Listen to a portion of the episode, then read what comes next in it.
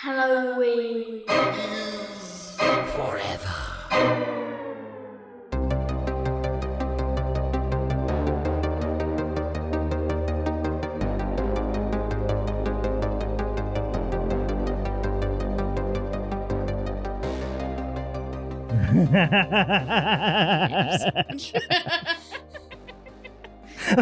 We're Welcome to another fucking episode of Always Rubber. I'm Brian. I'm Meg. I'm what? I was try- I was gonna do a, like, a big like Joker style over the top laugh, Oh. and then I made myself laugh, and then the fake laugh got taken over by the real laugh, and then. And then. Bruce just walked into a chair and looked at the chair like it was its fault. Um, go ahead, right, bud. buddy. Jump up. That's right, buddy. Jump up. No? All right, let's jump into it, guys. It's time for a fucking showdown episode. Meg, I just re- where did you bring the belt? I'm Where's the, belt? heckin' best. Where's Uh, the- I, uh, She's just ignoring me. Totally. saying, yes. I said the right voice. I was fuck, I forgot the belt. You I'm pulling a Steve. son I'm pulling of a a Steve. I'm actually pulling. No, wait, the belt would always be here if you had it. So, um, Right. Yeah, no. Hey, you're I'm pulling a Meg. Steve. You I'm meant pulling you're pulling a Meg. I'm pulling Steve. All right. Well, we're going for the belt. Meg didn't bring the belt. Um, so hopefully for your sake you win it. I know. Otherwise, I'm you have to drive the whole way back to your house you and the whole way back. I don't know if I should be that confident, but I'm. Um, but either way, we are here. The belt is going to potentially change hands this very day. It is our February fucking showdown episode. And for those of you who did not tune in the last couple of episodes, we are doing horror comedy. Giggle time. um, we What is it have about laughing that makes three- laugh? it's probably the stupid face I'm making. Probably that. Um, too. we are doing three uh, hilarious horror comedy uh, flicks tonight. We are going to be doing Meg. Uh, remind remind uh, the listeners what you're doing. Yo, I have Psycho Goreman on the Mhm. board. hmm And I also, you kind of just said something that I feel like maybe this episode should be called is hilarious. Yeah, it was a little pun. Yeah, Yeah, it was like, I bit, like yeah. it 'cause I was like, here for it. Uh oh, we're atta- we've we've attacked uh, the bride. I have my uh, Universal monsters. My house, having two young children, is full of various uh, plush animals, and Bruce does not know what to do about it all because I imagine in his house all plushies are his. Yes, pretty Yes. much. Yes, he is my hellhound, and every plushie is his. Yeah. Um, I am doing, uh, as a reminder, uh, a little flick, flick called Gremlins 2, the new batch from 1990. Um, obviously, the clear front runner here. I think you guys would both agree. Um, Nope. What do you do? What's your Steve? Just squeezing that in there. He's like, Like, nope. Just doing nope. a Steve. Yeah. Just doing a Steve. Yeah. The clear front runner, obviously. I am doing the hilarious, the hilarious Hell Baby. Hell Baby. That was the first. I think that might have been a first time watch for me. I thought I saw it, but I'm thinking I I I probably was thinking about a different Demon Baby movie. Po- I, I- possible. I think I was Yeah. on the opposite end because when I started watching, I was like, this is so familiar that I think I had it on at some point. Yeah. But maybe got bored and Yeah. turned it off. I think there was some I don't sort like of the shit talking this early.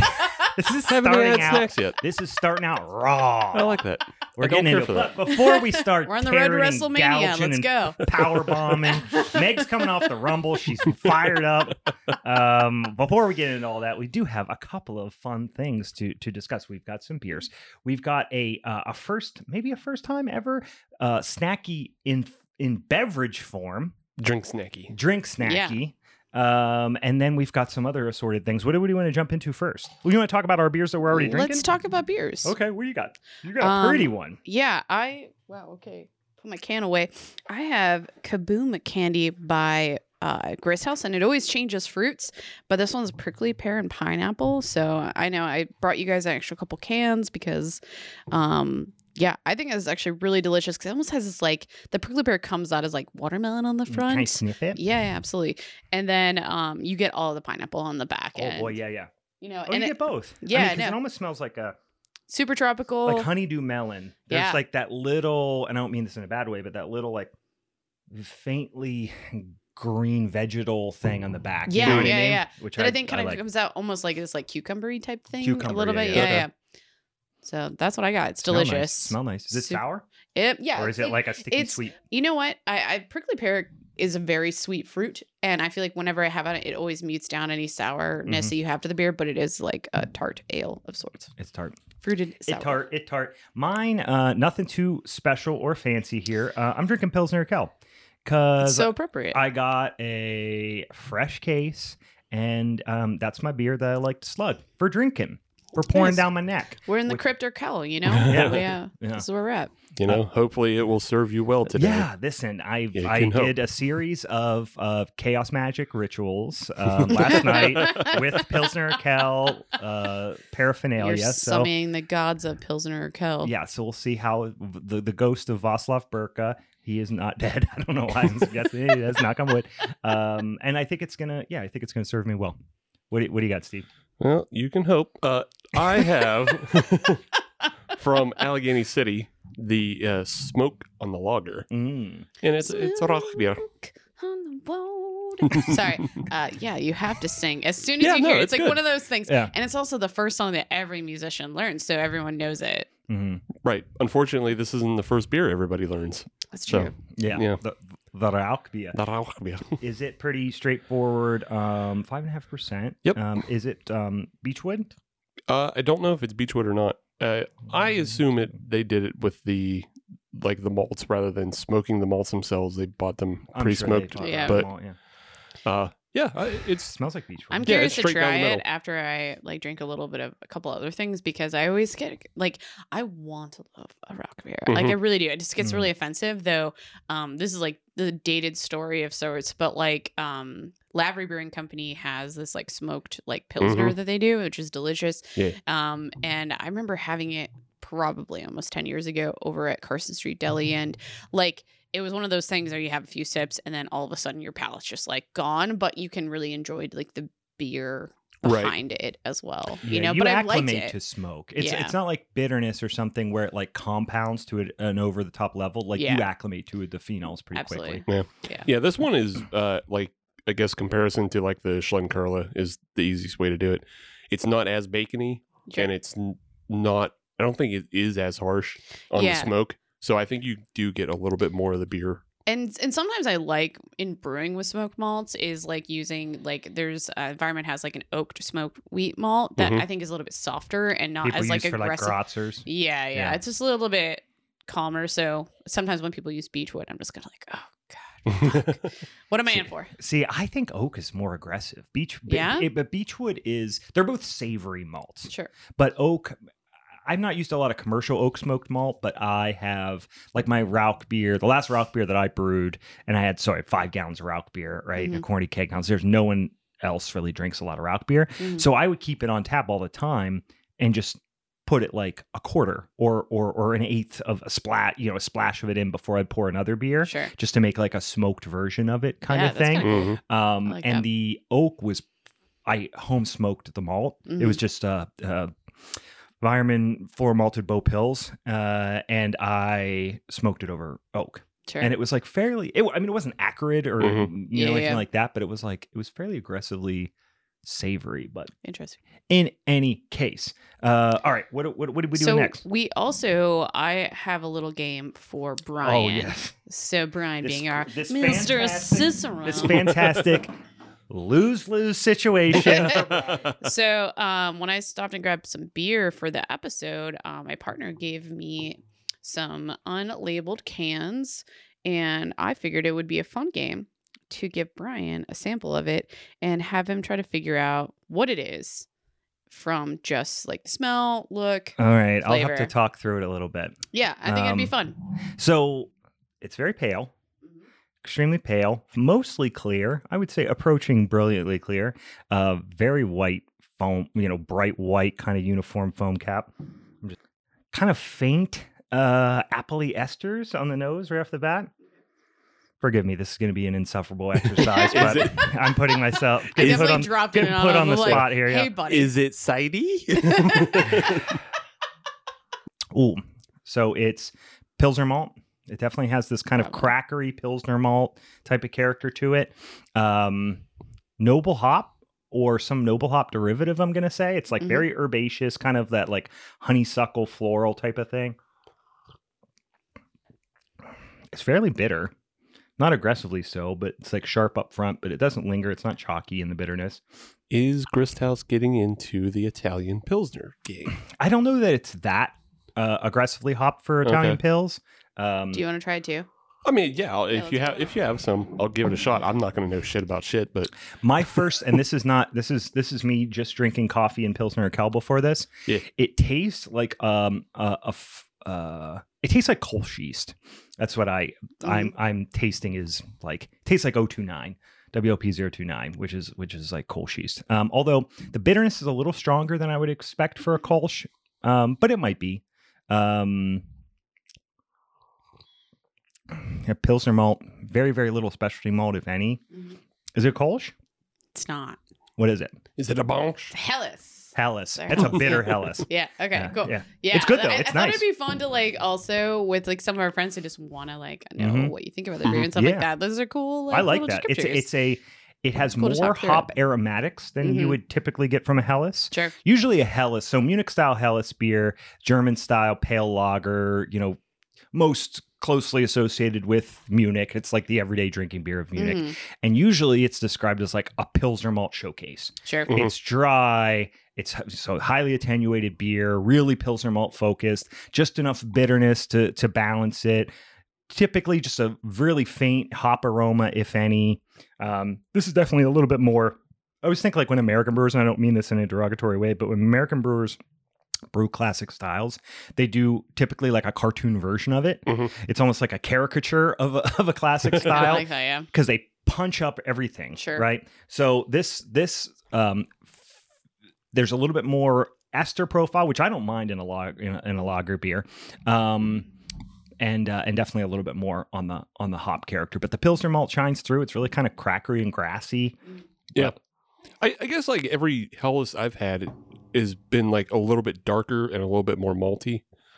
So, So like, it depends. It's it's like you know, I, I it sounds stupid to say it's a fairly broad style, mhm. but I mean any type of German lager beer like is a fa- fairly broad style. Like if you take one of my favorite um uh, versions, American brewed versions of Helles is Enegrin, which I don't know if I had that on the show. If you guys tried, but it's so. like really really light almost like Mhm. northern german pills type of of lightness or or like actually like authentic kolsch level of like pale light almost like more grassy than any type of like Mhm. toasted character but then Mhm. there's like munich variations that are um that are like decocted you know Yeah. um so it has a much richer Yeah. malt characteristic so there's definitely um i think dovetail even went as far as to make like their traditional Helles, which is their dovetail lager which is like their kind of alpine little more um rustic open fermented version of the Helles. and then they make a summer Helles, Hmm. which is like really Oh, okay. light and crisp and bright and spritzy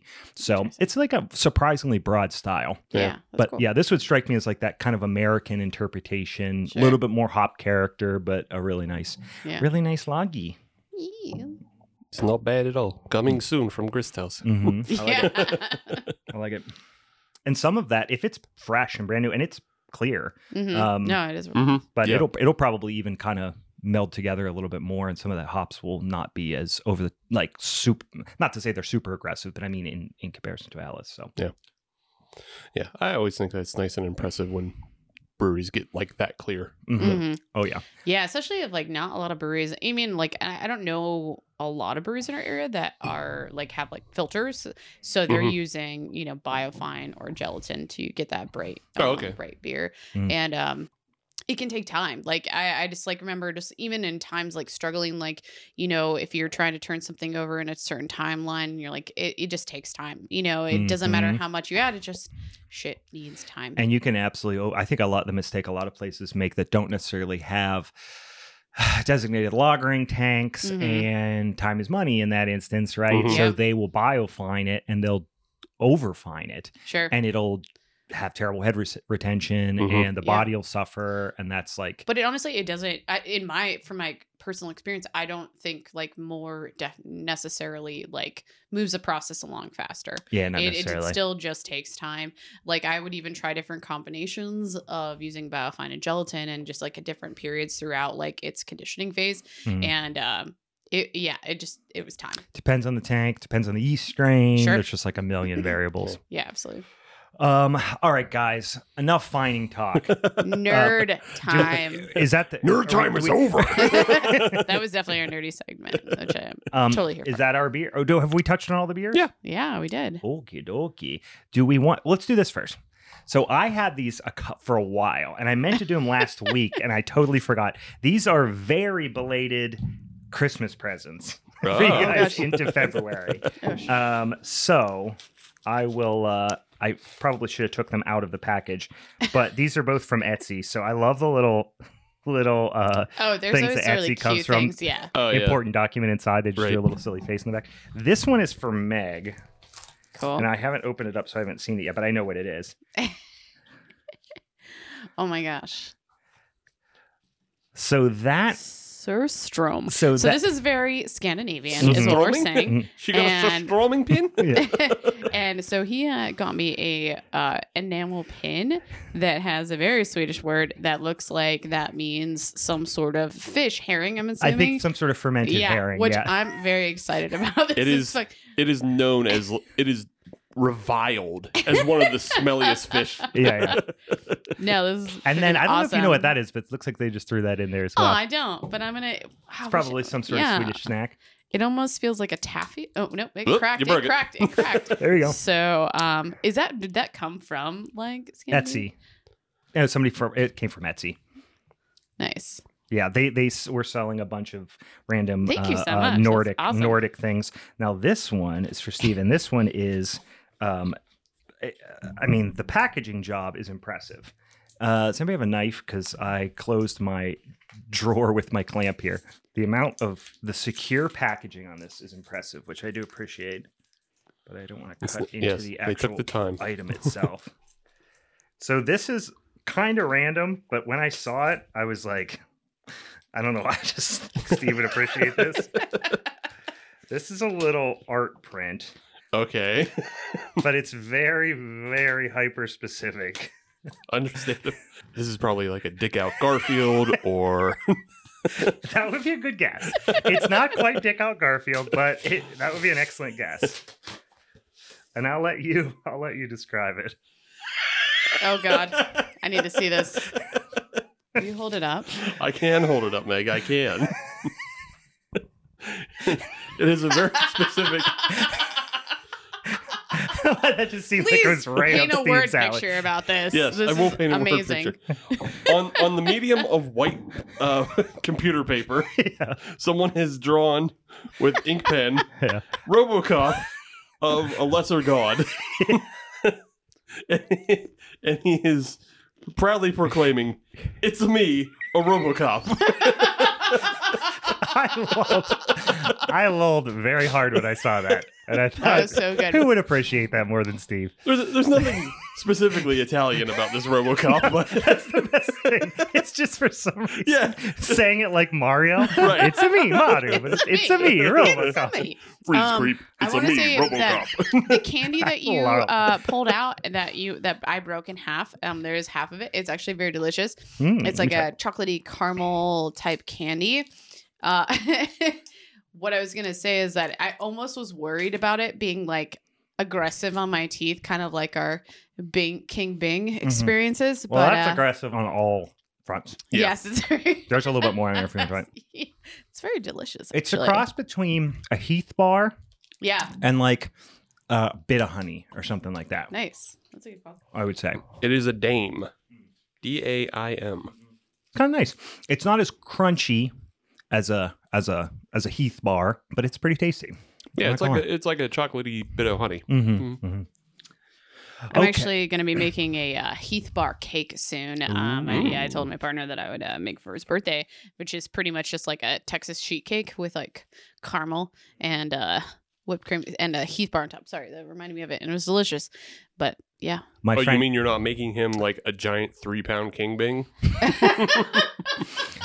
which you Let's- actually have to. It's expensive because you have to rent an elephant from, Right. from the zoo or the circus. Have them take an enormous shit. Right. Somehow get a caulking gun, shoot str- like cherry Make a inside mold of the, of the shit. Yeah. now you guys actually have my mind going of like what would a king of bing cake look like? Yeah, elephant would- shit. A nightmare. Yeah. Yeah. It'd a lot Something of that fell out of an airplane. Yeah, I would imagine- fondant I would it. imagine Jeff Goldblum sitting there st- pointing at it going, That's a lot of shit. it's coincidentally, my friend just brought over uh, uh, last weekend uh, Heath Bar brownies, which were Fuck delicious. yeah. People are fucking with Heath bars. I, We've been I just feel sleeping like on Heath Bars. these are all bars. just like stoner food, and we're we're talking about getting stoned a lot. And I think like maybe one of these weeks we just have to do the high horror genre. We just have to. Yeah, watch Mandy. Drop acid and watch Mandy. Yeah, absolutely. Um, all right. So what what else do we? Oh, let's explain real quick for the new listeners, for for for those of what they are about to embark upon, which is our showdown episode for the month of February. Every month we pick um, a series of topics from a kind of constantly growing, um, never shrinking, um, Never shrinking. uh, list of potential topics. We pull three of them out randomly. We put them out on the social medias, and our friends and listeners help us select them on the Instagram and uh, the Twitters.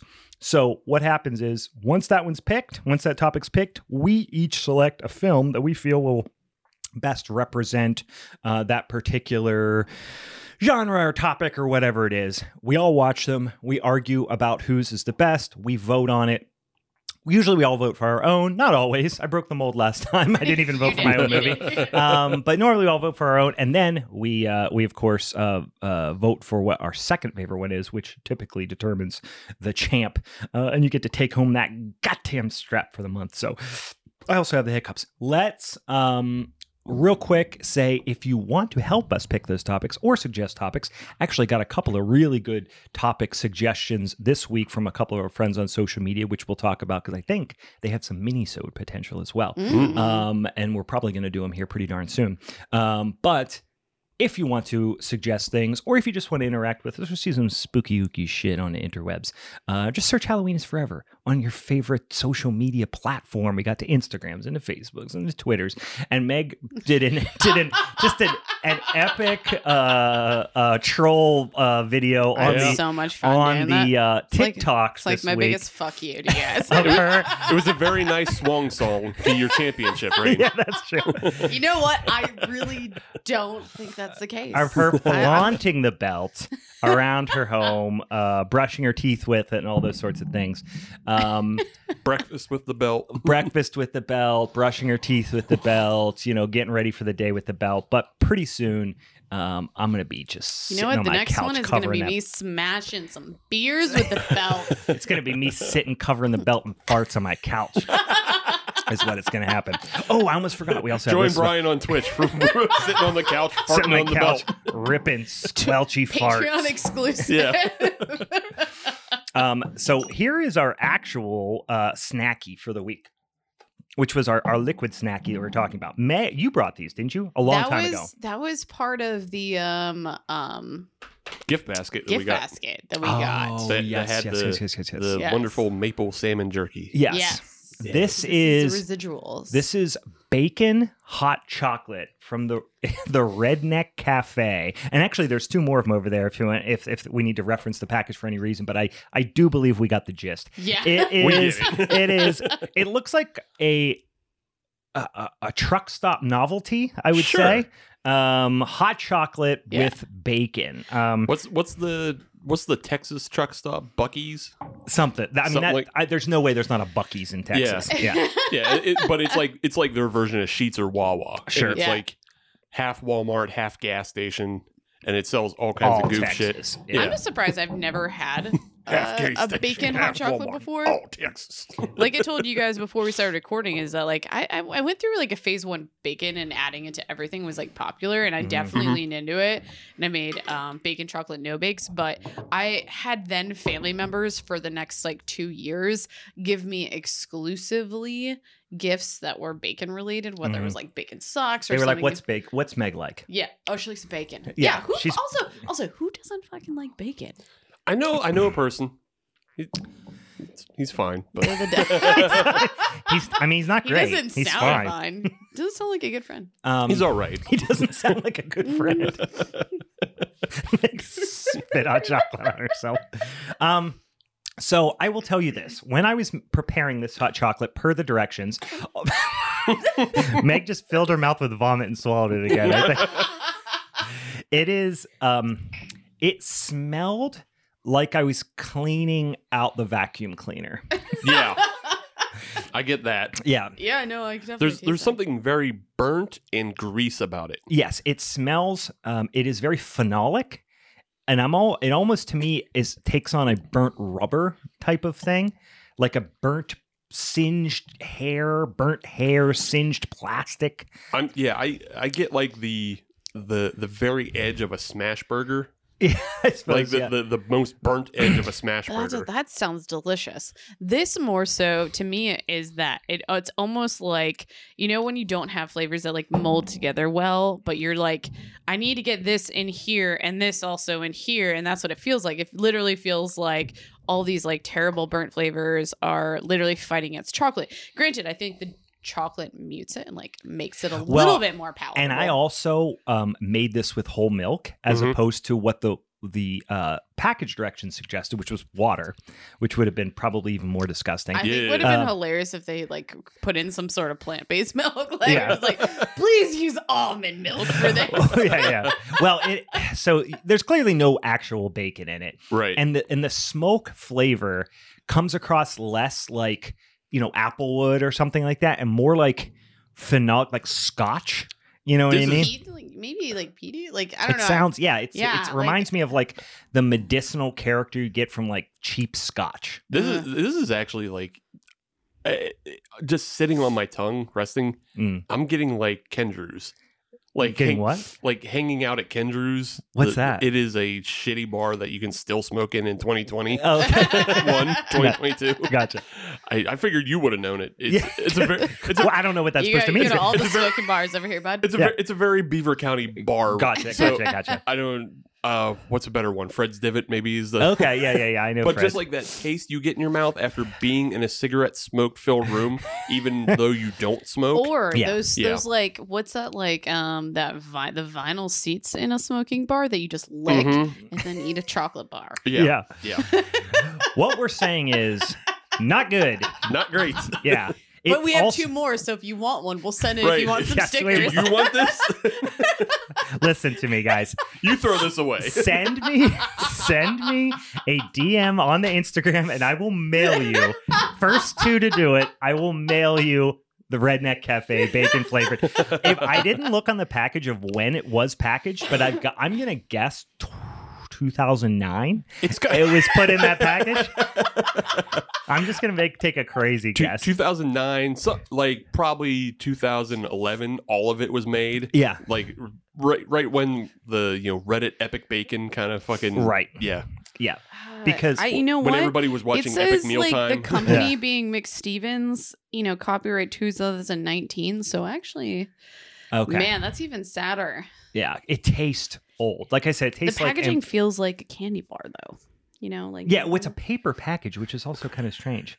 Um, all right, let's pretend that never happened. Uh, and let's get into the movies. That was disgusting. I knew it was going to be bad, but I did not think it was going to be that bad. now bad. everybody's upset. Time to fight about movies. Everyone's mad. Let's fight. Um, okay, Meg, you are the, the the reigning champ, so you uh, it is up to you to determine the order. Whew, there's a lot of weight on my shoulders right now. Um, but I'm prepared to give you guys an answer. I can tell by all the hand gestures and the stalling that you're prepared. Okay, you know what? Hmm. I think I'm gonna go first. Oh, shit! wow. All right, fuck you. And I'm gonna and I'm gonna make Brian go second. okay, all right. It's my and sweet Steve third. spot. Sick. Okay. Yeah. Interesting uh, strategy. Usually, I don't think anybody has chosen to go first yet.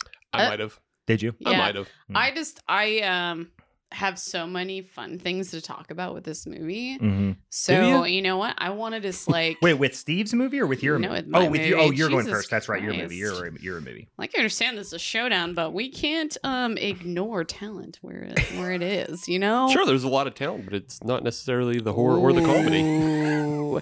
Fun costumes though. we are taking the gloves off, bare knuckle. You can't see Steve right now. He's dipping his fists in glue. Into the glass. Then in The glass. gummy bears. Then in staples. Then in chocolate up. chips. My Irish side's coming out. All right, let's do it. Talk about talk about Psycho Goreman. Okay, guys. Are yins ready Oh, been ready. to talk about the best movie on the showdown tonight? Cause I'm heckin' pissed. Sorry, it's gonna be stuck in your head. I hope it's stuck in your head it's stuck in my head. Uh, okay, so I chose Psycho Goreman, directed by Steven Kost- Kostanski. Kostanski. Thank you. I fucking whatever. Um, some of his other like notables are The Void from 2016, which Hell yeah. That's yeah, it's movie. amazing movie. The Divide from 2011. I haven't seen it. Have you seen it? Have either of you guys? The have not. divide? Yeah. No. Nope. I'm kind of curious. I watched the trailer earlier today. I was just like, kind of be like, um, he seems like sci-fi horror kind of seems to be in his vein. Mhm. But other notables, um, one you guys talked about VHS 94 in the last one, and he actually did that um fake commercial, the Veggie Smasher. Yeah, Mhm. yeah. like I thought that was amazing. But Mhm. also, let's not forget the fucking Cheddar Goblin. hmm Man, this guy's fucking amazing. So, um, yeah, let's like go into this. The movie opens with basically this like Star Wars esque, you know, credit type thing of like giving a background on like the universe that of where um Psycho Goreman really comes from, and just other fun facts that Planet Gaiax.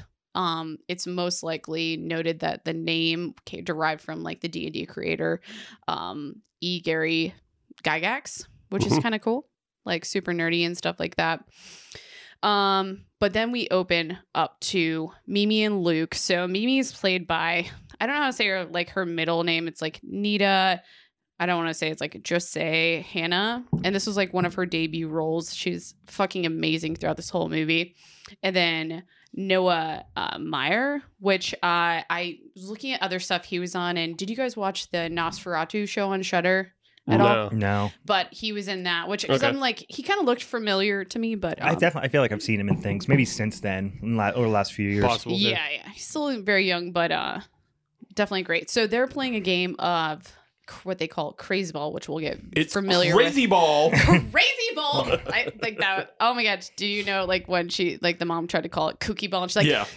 She's It's in the be- bed. crazy ball. It's the best line delivery probably in the whole movie. yeah, I mean, for this being her debut, I feel like uh, there's like a certain authenticity to her character that Mhm. you cannot replicate. That I'm curious to see what happens to the rest of her career. She has this energy that it, she might just be Danny McBride as a little child. yeah. it's weird because like I, I fell in love with this movie right when I saw it. I really, really dug it. She cracked me up. I, I she was my Yeah. favorite character. And then I saw like a lot of reviews and people about it. It was like, this is a great movie, except for that girl, the little girl's so annoying. Like there were so many people who were like, I, Yeah. it was a kind of polarizing Right. performance, which is a complete opposite of what I expected because I thought it was going to it was nothing but gold pretty much. You Yeah. know what I mean?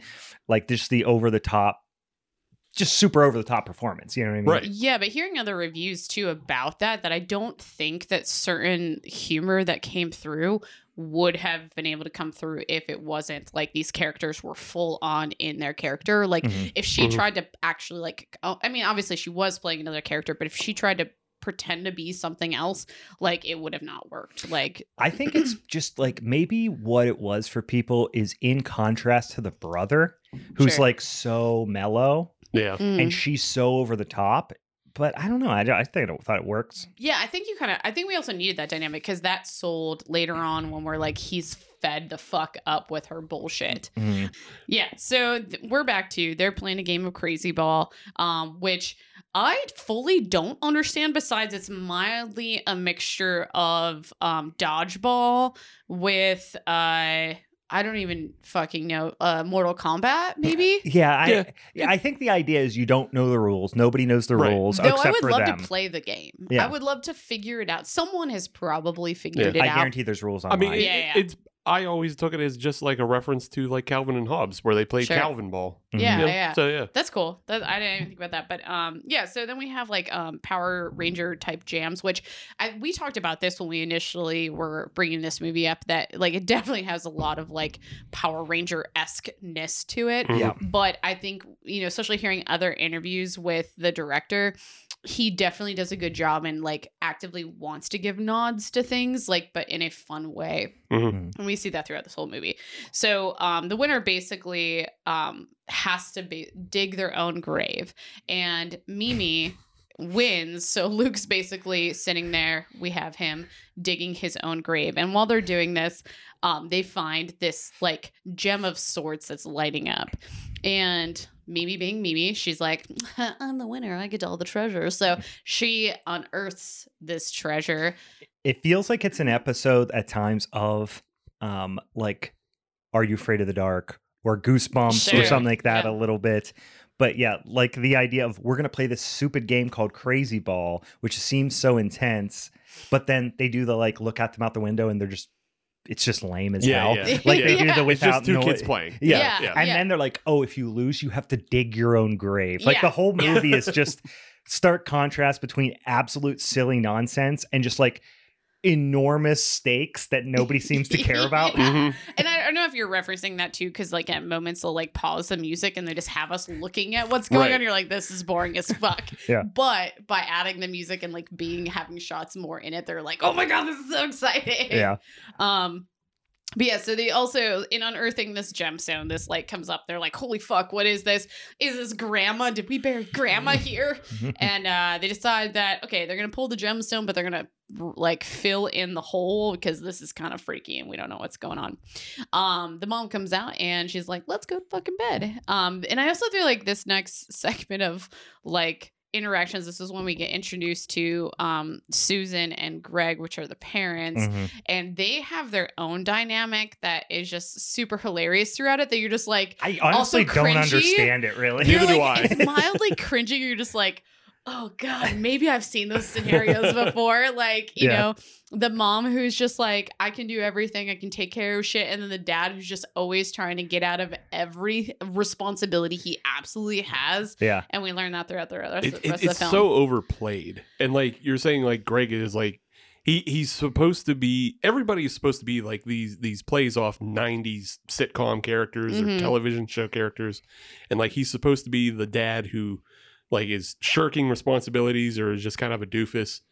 But like he goes so far, So far. just being like he's pathetic. Yeah. And- But I and I think though that's like that's another just like note on the director and hearing things. He's like he doesn't want it to feel like just something normal that you would experience mm-hmm. because their interaction could be like they didn't have to talk about microwaving the chicken, but like that created such a depth of like texture to the film that I felt like you would have never gotten in it. That it also brought it over the top. Well, look at, it- look the at Meg depth of texture. depth of I don't know. I'm just texture. making shit up right now. That's how it felt. That's how it felt. How I felt. No, so here's the thing I like about the the the parents is because so you you know the kids by now. There's this there's the one kid who's like super timid, the one is super aggressive. The one that's timid is also like the realist who seems to live in the real world and the one that's super aggressive seems to live in her own world. Mhm. And then the parents are like upside down and backwards in the sense that like the mom is the is the aggressive one in that Yeah. relationship but she's the real life one Mhm. and Yeah. the dad is the super out there bizarro one Mhm. but he's super timid so like they're Yeah. both it's like flipped and reversed you know Yeah. what i Yeah. mean But I think too, I I think in what you said though, it, like you had to see the brother and sister work together because they still always find this common ground of like what the real path is, you know, Mhm. in a way that I don't think would really exist if you just had like the two extremes of sorts. I don't know. yeah That's it's cool. weird because and then i never and we're, um, we're getting ahead of ourselves but i never know whether i'm supposed to like or hate either of the parents or kids Like, right. who's Yeah. good who's bad should i like that one should i not Yeah. did that person do something wrong or not wrong we don't really Yeah, yeah. know Yeah. Yeah, I, I think that's probably like one of the biggest problems is just like it's hard to root for them 100% of the time and it's not because they he made like ambiguously gray moral characters. Yeah. It's just because nobody reacts properly. Yeah, like there's no proper reactions to any of the shit Yeah. that's going on. Yeah, yeah. absolutely. Yeah, and I feel and I feel like even when you meet Psycho Goreman, you're just like, I want to hate him, but by the end of it, you're like, kind of like him. Yeah, I Kinda I, I want to say because I I think Kostanski puts enough like thought into everything Mhm. in his movies that like this was kind of a take on the anti-hero rooting for the monster rooting for the killer Mhm. type of thing. I would assume, but yeah, anyway, sorry, and, and just like still- it's yeah, it's a at its base, it's like a redemption arc for Psycho Goreman because you know, Yeah. you're you're supposed to he's supposed to be this murderer of the universe, but then you know you feel bad for him because he's been betrayed, he's being hunted, Mhm. yeah, you know he's being controlled by a little girl, and you know you, you would think that she Yeah. redeems him, but no, she's a psycho too. So you know, it's like for February, this could almost be a Valentine's Day film that I'm going to throw this out there because he finds love. You know what, guys? He Well, fucking in a never understands what love is. He has Yeah. no idea what love is. yeah, Like at the end, he when says he does, but at the He's end, like, he's like, I found love, and they all look at him like, "Uh, did you? like, do you? Do yeah, no, that was definitely Sorry, we're getting way, way ahead of ourselves. no, it's fine. But again, this is why what's movie so fun. Um, so when they're going to bed, like they're like the kids are wondering, like, oh my god, are we gonna like have all these monsters? And they're asking the parents if they're real. And again, this kind of aids in this like the uh Luke asks the parents first, and the dad is like, you know what? People are the real people are the real monsters. And it's just like, oh my god, he like thinks you're he's so like he he thinks he's like kind of this like you know philosophic deep thinker Sure, yeah, kind yeah, of guy uh, absolutely. uh, which is yeah Yeah, totally. he's a funny character Yeah, and so the mom obviously steps in and is just like, no, no, they're shut not. up you man child yeah yes, yes, like no. And then we go to Mimi. She asks the same exact question because the, both the kids are like, "Oh my god, we have these monsters on the loose now." And uh, that's when we get the quote we just mentioned too, where it's like, "You guys, like, you need to, you need to be a little calmer on your brother when you're yeah playing because he has like a kooky ball." gash on his head right Yeah, because Yeah. he's fucking beat the fuck up, which I, I kind of love, and that's where we get the, the crazy quote of her, like, "It's crazy ball." yeah she's so she's like up to her neck in the blankets Yeah. just like peeking over yeah, almost like she's like ready to actually go out on another adventure. Mm. Um, she has the same question. They shut it down. They're just like, no. Um, and then we find out that the kids both like like know Morse code, and they're like knocking on the walls to try to talk to each other and be like, oh my gosh, like what's going on, and let's figure this out. And the mom obviously also shuts that down because she knows Morse code. so they go to school the next this is where one of my favorite quotes is my with- math. oh that too but i was about the, the kid the kid who later she gets gets turned into the brain whatever his name is Alice, Alistair. Alistair. Uh, yeah alistair and she comes up to him she's like hey alistair because she has like a crush on him and Huge it's like crush. and she's like why don't you give me a spin there hunky boy like she just it's like Her relationship, I feel like, with everyone is just goes from zero to sixty, yeah and she just has this awkward way of approaching people. yeah she's a sociopath She yeah she she has True emotional facts. problems. Yeah. like you don't see much at the school, but she's one of the kids that had to go out to the trailer for learning. Yeah. she's this full-on sociopath yeah. So um, right before that, I think this is when we first also see that the we have the hole. That was, I feel like was that before school. I can't remember if it was before or after school. We find out that like the hole that they had originally covered up is now completely open, and who will come to find out is Psycho Goreman um, has gone out and he found. I'm gonna double check my notes to make sure. I'm on crackheads. He found crackheads. he did Yeah, find yeah. crackheads. Yeah, I just want to make sure he's going the right. Uh, yeah. So he gets out and he finds this warehouse, which will become one of our common locations for the film. Um, and he finds a bunch of thieves. Clearly, they're also doing a lot of crack co- cocaine. Um, see I thought meth but you know what you know what? Maybe they Yeah. definitely they're definitely doing Nothing gets you drugs. high like drugs. like not the good drugs, not the ones, like not the ones that we talk about. Nothing gets you high like drugs. Um, and uh, the leader's freaking out because you know he's just like, "What is this fucking bullshit?" But I love the quote where the guy was just like, "I really liked that frame. The frame looked really nice." And then we have Psycho Goreman come in. He basically grabs the frame because the leader basically throws it. they, they had just robbed an elderly person and pretty what- much yeah and killed, killed them killed Yeah. them too. so these are villains for sure Yes, yeah they are not great people, so Yeah. we're we're okay with them their fate. And so we get introduced to Psycho Goreman, and he starts speaking in his native tongue, which and then they don't understand him, and the, he catches on that they're speaking English, and basically demoralizes He's like everyone. he's like a variation on the something tongue, you know yeah, or whatever. yeah, like you guys are all weak humans, Yeah. blah blah blah. So I'm now going to murder you because you're terrible. Um, that's very true. Uh, and so yeah, so he basically rips off the heads of the two like kind of side thieves there, and then the leader is like, "I don't want to die." He's like, "That's fine. You're gonna live immortally in pain." And uh, I love so I love that too. well, that's the thing is he he makes him like this is a great example of like it's just silliness up to this point, and then what he does, and it's never fully explained, but he apparently traps that guy in like a prison of his own inter like mind in internal or uh, eternal pain yeah. Yeah. and he's just like a frozen corpse with his Yeah. eyeballs spinning, Spinning around, Right. yeah. it's like Yeah. super dark and over the top Yeah. for an otherwise just completely silly Yeah, nonsense for movie. up to this point, everything could have been in, you know, like on a '90s TV show. Yeah, yeah. You know, on, on a Saturday morning, Yeah. yeah. up until the point that he starts ripping the heads off and then damning people to That's you know, what I eternal yeah. torment. eternal madness. yeah. And I feel like I love that because it almost has that feel throughout the whole fucking movie. And then you get those moments where it's like, yeah, no, I'm going to fucking kill you. No, I'm going to murder you now. You will all die. And it's so great. So, actually, from my notes, it's the next morning that the family finds the hole. And this is where we also get more hints of how the dad's pretty useless. And he congratulates the son on doing such a good job with the hole. And he's like, Well, who's going to fill this in? And everyone votes the dad. And he's like, Nah, what about you guys? And he get he starts literally the first shovel down, he it hurts his hand, which we now clearly see how useless of a human he is. Um, so this is where we see Mimi and Luke discuss what to do next, and Luke suggests going to the cops, which I also felt was such a hilarious thing. That Mimi's just like, I don't trust the cops, and I feel like these are just like little side things that you get to learn about these characters. Like, why the fuck does she not trust cops at the ripe age of like what 9, 10, 11? Mm. yeah, maybe at probably not even. Yeah, And uh, that's when we meet Alicia for the first time, and we realize Mimi has a crush on him. And this is where she goes into the awkward mode, and they hear the bell for the school. She throws Luke's uh, homework, and he's like, "My mouth." um, just like again, this is why I like love the character interactions, which uh, for as awkward and sometimes at times you're like, this doesn't totally make sense. Like just their interactions definitely can crack you up and keeps you going on that they basically decide that they want to like handle this situation themselves and they want to look for whatever came out of the hole and I, I don't think the movie did a good job in figuring out how they figured out but maybe they're following tracks or something but they find the warehouse and that's what they go to after school and this is where they meet pg psycho goreman the And- Archduke of Nightmares. the Archduke of Nightmares.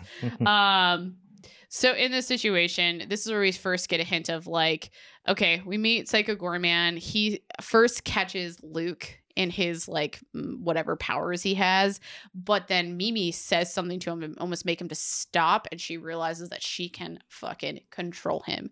And then once Luke is like now in his own control, he bumps into that uh thief that's like stuck in eternal frozenness Mhm. and knocks him over and like he splashes and i find that that was such a funny situation because it's so like quirky Yeah. and then psycho goreman's like no that was my masterpiece yeah. which also i i'm kind of surprised i don't think that is his masterpiece Yeah, it's it's because before he just acted like it was such a tiny thing to Right. him, and now yeah. So he has obviously this like very grandiose sense of self, and he is he is the destroyer of universes and all this stuff. He basically looks like a rubber suit, like he almost looks like a more demonic version of like Goldar from the Power Rangers, Yeah. but without the knight's armor. He just has like an exoskeleton He, kind he- of he looks like uh, Ivan Ooze on test. Yeah, yeah. He's he's somewhere in that. Uh, he's reminiscent of Ivan Ooze, maybe a little Lord Zedd in there. Yeah, he's just he's he's a, a culmination of a lot of different Power Rangers villains. I think. yeah um so this is where we actually get she's like who the fuck are you she realizes she can control him and she can stay safe and that's what he tells us he is the archduke of nightmares Yeah. um but they don't like that name so they start coming up with Well, she quickly first she she she realizes that the thing that gem that she has Right. is glowing Yeah. and she realizes that she can tell him to do stuff and she, she's like okay explain this Yeah. and he has to go into the whole explanation so i thought that was a good way of her quick thinking making it make sense to have a bunch of exposition Mhm. here yeah.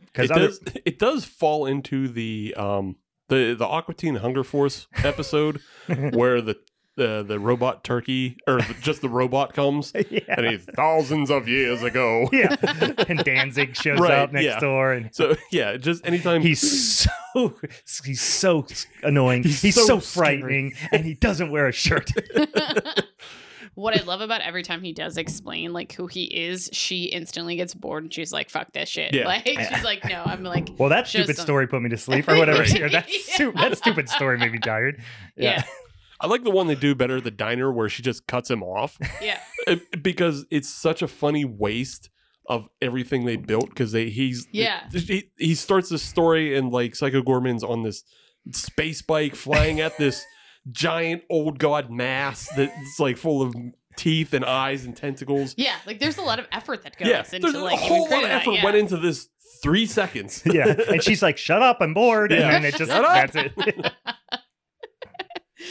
yeah, so that's when they come up with the name Psycho Goreman. Um, and so they're basically like they realize what they have and that they can control him, and they're like, "Holy shit, we need to figure out what to do." But in the meantime, we got to go home. So they tell him to basically go sit in a corner and do nothing Mhm. and sit there until tomorrow. But I like his side comments about like how he's going to murder them, and they like build up that with like some of the soundscape like of it. Like it's it's, like i will bathe in your blood she's like yeah yeah shut up I think it's so perfect. And then um, on their way back, they're basically just like, uh, Mimi's just like instantly in her brain. She's like, you know what? I, I have control. I'm gonna like teach him cool tricks. You know, like I'm, Mhm. I'm gonna like show him off and have fun here.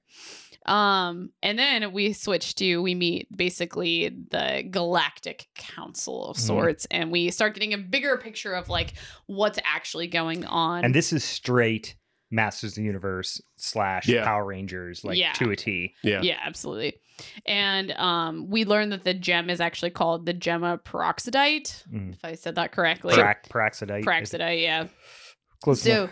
and then we meet our next, like, I think main character we can talk about is the Templar Pandora. So she basically was the one who banished Psycho Goreman to this, like, like eternal like damnation like he's in eternal hell for the rest of eternity whatever.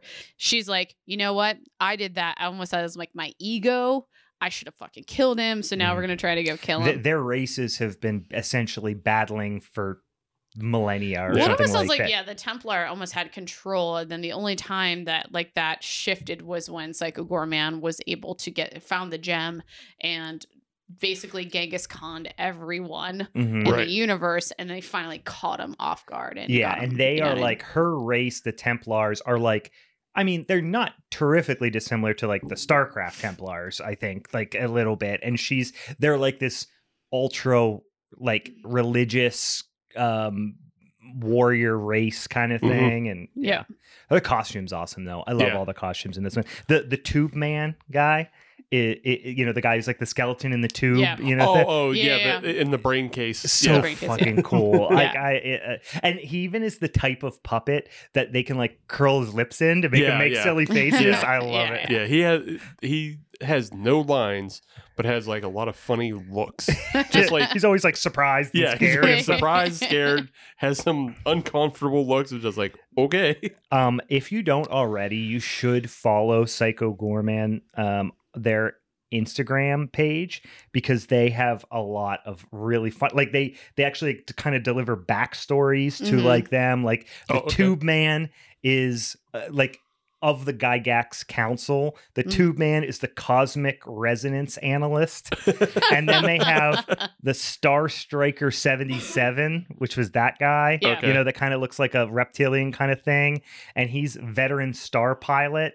And then they have Alan, which is this this Alan, person. just Alan. Which is human yes. resources. it's just dumb, dumb shit. Like there's this one. Remember, like the lizard yeah, one. the hiss, Yeah. yeah, which is Hi- H I S S. yeah, yeah. Hyperon, uh, Isol, Serpentine, Sorceress. it's just like all this stupid shit. I love their Okay. page is really funny. And they consistently post all kind of crazy shit like that. And um, like sidebar, I think they're just keeping it hyped because they're definitely planning for a Psycho Goreman too. Oh, So- they have to. I mean, yeah, they they're have definitely. Yeah. So, but I think like when I heard one interview, basically he wants to bring it back with like completely unexpected like plot twist because it's one of those things like you can come back and you can just be like do the same old same old but like Mhm. no they want to like completely like change things and make it unexpected but That would be good because this one was very expected. wow wow to. Wow. Meow. Um, getting back to the story.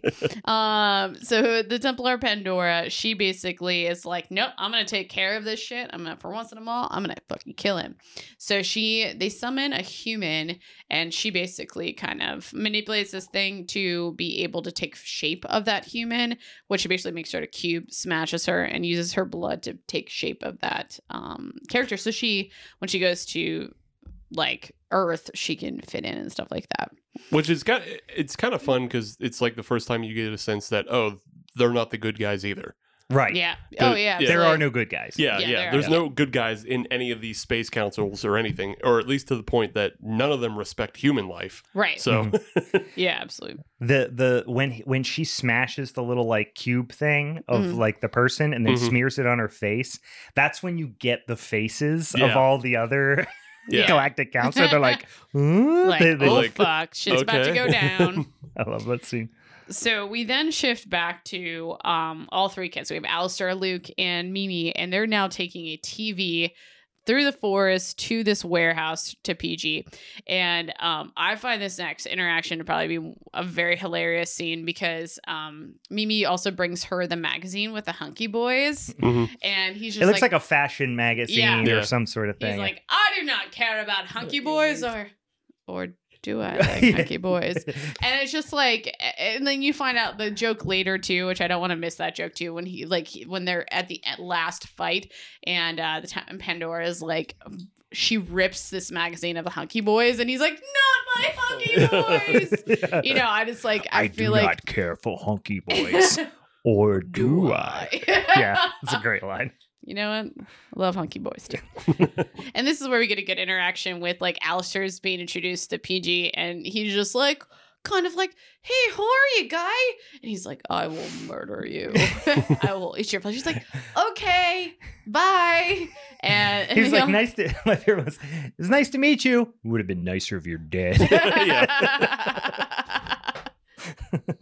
um, the I love the scene at this point. I don't know if they did this already, but all the scenes. Well, we talked about the scenes about PG's backstory. yeah, Yeah. this is where They're we jump into so it, yeah. much more than they need to be, right. which is what I appreciate about it. Yeah. Yeah. I, I but I feel like and that's where I feel like Mimi cutting it all off is like really what drives it home because this is where we get a fuller backstory about how the Templar basically enslaved the people of Gygax and basically PG spent his entire life as a slave until he found the gem and he was like I can fucking break out of this and that's why I say he Genghis Tron every the entire universe. Genghis which- Tron. I That say Tron. that I Tron. That, it That was is a a metal great band, pun. but that's That- cool. no, yeah. Oh, is that a metal Yeah, band? no, yeah. I was a gonna say band. it's a That's why great I think I said it that way because I had to like stop myself in my notes and make sure I wrote con instead of like Tron. They haven't put if out I an said album in a Tron, I would but- not like. Uh, I if I that's my. It's my a bad. great band name. I don't even know what this band is. I already like them. Yeah, yeah, It's fucking Yeah, loud. yeah. Um, and this is where we also have Mimi's first time. We're like, well, that story is boring, so let's just like leave. And uh, Mimi's like, this is your homework. You need to watch TV and learn all about the United States. You learn about us and blah blah blah. And PG's obviously like, fuck you guys. You guys are dumb. And uh, they leave, but PG realizes that there's like energy in the TV, and that would allow him to communicate with people back home. He gets a message, the TV starts bleeding, which I don't fully understand why it would bleed, but I also kind Yeah, of appreciate like the yeah, yeah. no, I like, don't why think there's much to overthink here. That's- That's the Aqua Teen Hunger Force shit again of like, why wouldn't it? Yeah. yeah, yeah, yeah. For why sure. would why would he explode? Why wouldn't he? Yeah, so and he If basically you guys see refers to my as like blood guy, because supplies I want running a that little job. low Can I be over a blood guy? I would love to be that. Can the But- blood run up the walls? But also, he does refer to the universe as like the Electroverse, so that's why I was like, okay, it makes sense. Like at least he can use the TV, and they make sense there. what, what but- was the name of his like army of generals? The Obsidian Guard, I think. The or something, like- of obsidian. Yeah, aren't yeah. they? It was or the Knights of Obsidian, maybe. something like that. It was Yeah. a sweet name, whatever it was. Yeah. Oh, okay, I thought you were gonna say more about that. So No, I just couldn't think what I No, want say. I just kept going to thinking say about the arbiters of Obsidian, but Yeah. now I'm just Nah, thinking of yeah. Arbiters would be StarCraft. Yeah. Thinking Uh, of Halo. yeah, or Halo. I mean, yeah, Yeah. yeah, yeah. So then we jump back to the family at dinner, and um, this is where we go through the scene where Greg basically he's like toting himself for cooking dinner, basically microwaving chicken, and I'm just like grossed out through this entire situation. But he's like so serious about it, which makes it even more hilarious. Yeah. And no one's eating the food at all. But he's like talked himself into how everyone Right. loves it. Yeah. it's no, very no, strange. He has like these delusions of grandeur. Like she gets he's like, um, it's it's a little tough, Dad. And he goes, Yep, microwave will do that. Yep. But it re- it really does bring out the flavor. Like he's just talked himself into Does so not. much. Yeah. Twenty bucks says he'd even use salt and pepper. Yeah. Um, well, at least Mimi ate all her chicken. She didn't. it's not untouched. It's Yeah. just sitting there. Yeah. And he's still like, yeah, yeah. Hell he's yeah. so proud of himself. Um, so basically, Luke and Alistair are like, can we just go play video games? And um, they're like, cool, yeah. So Mimi is like feeling a little bit lonely, so she's like getting great ideas in her head, and she's like, I'm gonna, I'm gonna call on PG to come hang out with me. And I think this is also where it's a great period when shit just like goes wild, um, because PG comes, and then Luke and Alistair end up coming outside, which I'm mildly forgetting exactly why they came out, maybe just to find her, but um, I think they there's just a saw- noise. They yeah, just saw they because saw PG him. are arrive. freaking out because PG's standing out in the yard. No, they came out before that because Yeah, like they saw they saw him arriving. Yeah, yeah. Oh So- yeah, because they're in the so- they're in the playing N64. Yeah. yeah. And she, he's like, "Oh shit!" You know, he sees Yeah. him out the window. Yeah. So um this is where uh PG turns Alistair into his brain figure. And it's basically Mimi just being like, I just wish Alistair wouldn't be such like a ding dong over this. And he's like PG sells it as like he has this like situation. He under like he understands her pain. And or then- he has he has put some sort of love spell on somebody Yeah. before Yeah. or something. And they're like, okay, cool. It's the brain that really, really does it. So he turns him into this brain character, which he uh, stays in the he's rest like of the film. If the suit wasn't there, Right. you know, but just giant. Yeah, Yeah.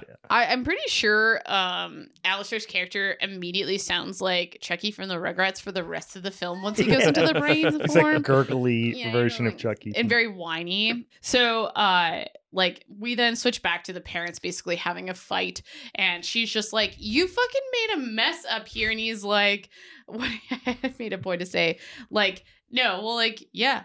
That, but that's what good cooking kind of does, and He's like, "You destroyed the microwave." He's like, "I made a delicious meal for my family." And then and then it whispers just like like that was probably so perfect for like how dramatic he was in his mind. He's just like yeah i did good work for my family here. Yeah. and it's just ridiculous. And this one susan then looks outside and she sees uh pg uh and runs outside freaking out with a bat beats him and like then greg comes running out after.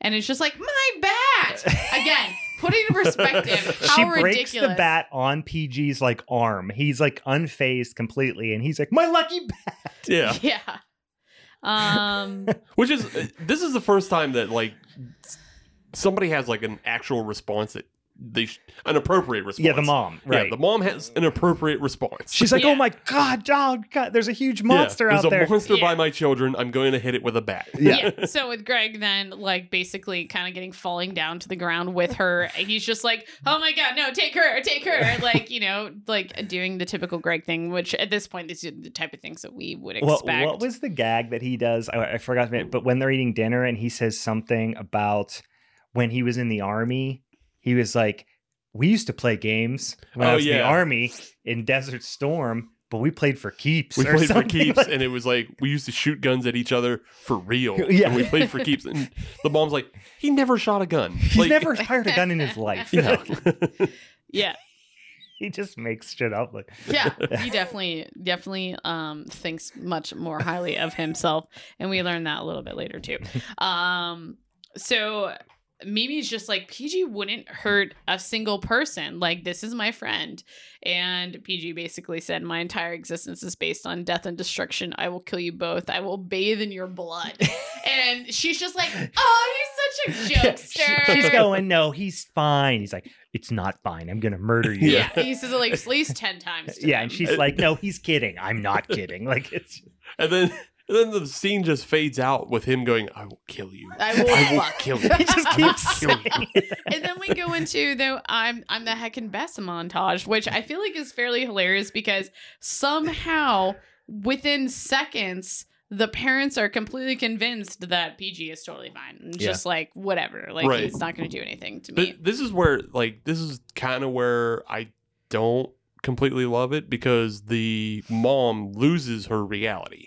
Yeah, this Yeah. is when things take a completely weird turn to now now every like before it was like we're living in this little joke world but the rest of the world is real and Mhm. normal and now after this the rest of the world is also crazy. The You're only right. thing where I can I can agree with you on that is that with the mom, but the mom, I guess, kind of like she shows how quickly she jumps back and forth. So maybe like I, I don't maybe I'm going back on what I said is that like she tends to jump from like position to position and believe her children Yeah. to like to the ends of whatever because when Pandora comes back into the picture and on Earth, she immediately believes her and believes now PG Yeah. to be like a, a very severe scary character. And then and then we see her switch again in the next film. But I guess it kind of sh- I don't know, I don't know if it says more about just her relationship with people and things because she clearly like still is with Greg and still puts up with the shit. Mhm. So maybe there's something within that that there's context that we don't totally know that we could probably try to make I up. mean, I, I think that they don't just really didn't care just- as much. They yeah. cared more about the gags than the than the story, which is fine. It's over comedy. But like, yeah, the the the montage of all the nonsense that's yeah, happening. like they're going to the store and like trying on and he's eating you the just- cookies, and then a hand grabs him kind of like Beetlejuice, stuff. Yes, yeah, yes, I thought the it's just thing. like I think Yeah. they were like, okay, we're gonna set up some characters. This is all about just crazy effects and gags. Um, so let's just prioritize the crazy effects Sure. and gags. Yeah, yeah. I think which I, I'm not I, mad I at. totally agree with in that sense too, um, without it actually being something more complex. But uh, um, the band thing is super fun. Let's see. I mean, notes about it. The best part I think is at the end that like cracked me up too. Is just like when PG uses that like almost um head figure that he can like throw around and send to people, and he throws the um t the his head and it goes into the living room and hits the TV and scares the fuck out of Greg. and he was like, Like- crazy overact. yeah. uh, Yeah, and then yeah. just the end with him sitting there. What the fuck? what the fuck? it breaks the, it shatters the TV. yeah, yeah.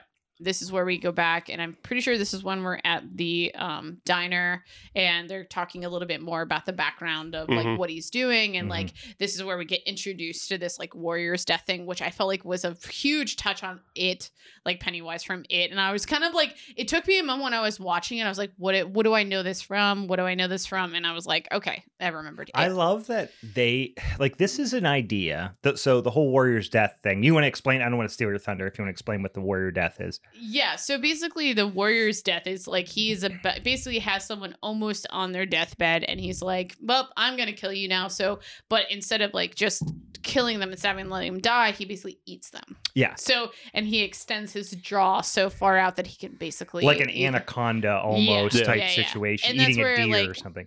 where the the Pennywise from it kind of came. But into the the fun thing about it is that you know when they were sitting around brainstorming ideas for this movie, somebody thought of that, right. Mhm. and normally you would go, "How are we going to pull that off?" Yeah. Never- fuck, fuck that. But they fucking did it. I mean, they kind of did. It wasn't great. yeah, yeah, Yeah. but it, was cool. Um, but it was just so funny that they were like, you know what? Yeah, we are gonna fucking do this Yeah. The multiple times. The only thing is that I feel like when they say warrior's death in my mind, I'm like, this sounds like an honorable thing, but basically every time they do it, they it's not. They just want I to like think in the, in his culture it is. I think that's the idea. In his culture, being consumed is like a sh- like you're taking them into your bodies like a show of respect or something Yeah. like Right, but that. that's what that's what I'm saying is like why would you yeah, do why? You know, no, like, yeah, why? there's no reason Yeah, because why. he he says he learned it from another culture. oh yeah, Yeah, you're right. yeah. You're right, He's you're like, right, I learned it from them, and, and he's like, I just do it that way. now it's my thing. Yeah. yeah. so yeah, that that makes more sense. What I'm saying is, is that when they're at the diner because this is where he starts realizing that Mimi is like kind of going overboard and she's just getting too consumed in this like having fun and like controlling the situation. And that evening, like PG comes to Luke in his in his dreams and is like get me the gemstone and in I his will nightmare, in his in his zombie nightmare. nightmare. Yeah. zombie nightmare This um, so great. to get him the gemstone. And he's kind of just like, man, man, I don't really want to. Like, like Luke is so on the edge of everything. Like he can't make a decision about anything. He's just like, I don't want to. I don't want to hurt my sister, but I also don't want to help you because you're evil, and so on and so forth. And um, what I like, like how they ended that whole scene, because pretty much was like Luke didn't really confirm or deny if he was going to do that. He wasn't convinced, but PG's like, no, if you keep letting her do this, she is going to choose her own life over yours. and Yes, he. This is when he's like starts planting that seed of doubt for for him. Yeah. yeah. To- What's so the What's the brother's name again? Luke. Luke. Fuck, Luke. Fuck, Which is can't- also which is- hilarious. yeah. I can't remember his name Just like either. calling Yeah, him boy. I the can't- other one. Goodbye, Yeah. Greg and Susan Yeah. and Mimi and Yeah. Boy. I Yeah. couldn't remember his name either. But Luke plays the whole no finders keepers. It's Mimi's. Yeah. Um, but at the end of the nightmare, he's just like, "So what do we do now?" And he's like, "Well, I guess we finish you to you just gotta stop dreaming now." like, Wait for it's this just dream so to awkward. play out. Yeah. It's super great. The next day, we have PG who's dressed up, which I did find some side notes about the trivia that basically they made his con- He's his character. Sam He Neill looks from like Sam Jurassic Neill from Park. Jurassic Yes, Park. yeah, yes, it's yes, very exactly clear. what they decided Yeah. to do. This is what I wrote. I said, "Why is he dressed like Sam Neill from Jurassic Park?" Yeah, I- just because. Yeah, yeah, yeah. There was Because 90s, remember? The Yeah. hat, the skull, like the handkerchief, Yeah. everything. Yeah. Yeah. The glasses. so Mimi's here sitting here trying to explain the game, and he's just like, I have no idea what's going on. But the police show up, and this is when PG's just like, Oh god, now I have to fucking do something with you. He turns one of the characters into basically what we talked about, which is the bio cop. Biocop. Bio cop. Yeah, which I, I You we, have the right to remain dead. oh, Biocop. What else is this? Like nothing gets you high like drugs. yeah, I like drugs. It's the dad, by the way, too. Yeah, Yeah, yeah. who- Which, who yeah, says- says you, so. Steve, you mentioned too with like what is it? Is Uh, it so- Astron Six? Astron yeah, six. Astron 6 is where Adam Brooks, um, Steven Kostanski, and Jeremy Gillespie, they've Yeah. all come out of this little Canadian short film group. Yeah, And uh, so, yeah, you, you have... Uh, Gillespie is actually not on this film, Oh, okay. but he's on a bunch of other... Like, he... Uh, Did he you do the wrote and- Void? yeah, he wrote Yeah. and co-directed The Yeah. Void. Yeah. and like he's on a bunch of other stuff and adam brooks is uh I th- i'm trying to think if he uh directed the editor which is another film they put out I thought we just talked about yeah, him about I saw the something else too. something recently. too. yeah he's he's on a bunch of but yeah they're all on you know you can find a lot of the short films like biocop online um i think you can still find manborg online Yeah, I need to watch Manborg because like Manborg is- basically was like what that inspired like the Biocop thing Right. because they were saying they're working on that and they're like, what if we did X Y Z to a cop and what would that be like? Which I think is just really fun and I think like allowed their creativity to go wild. But um, you yeah, can, yeah you can see a lot of the short films like culminating into this film yeah, and like a lot we're talking like the backstory and the way like pg's backstory is filmed mm-hmm. that's all of manborg. Okay, like all of manborg looks like that. It's on like these it's on a green screen but like the backgrounds are these really dense populated sure, you know lush like backgrounds. Mhm. um you know biocop obviously was just a short film on its own and now we have pg turning the same actor into biocop yeah, Yeah. yeah. again Which And I, I Adam think was a cool. is Greg, right? Yes. yeah, yeah, yeah, Yeah, yeah, yeah, yeah, he's Greg. Yeah, and he's in that biocop that we mentioned. That Yeah, he plays it's like just the his- commissioner or whatever Yeah, or something. super They never say what it is. It's He's a like a trailer. businessman. Yeah. He's like, Oh, gonna- that's right. He's yeah. like the evil businessman. Yeah. The Yeah. RoboCop style. Right, Yeah, he's yeah. the evil businessman. He's the, he's the he's the dick of uh, RoboCop. Yeah. Nothing gets you like drugs. That's We we, talked about how that needs to be a shirt. It does need to be sure. Yeah.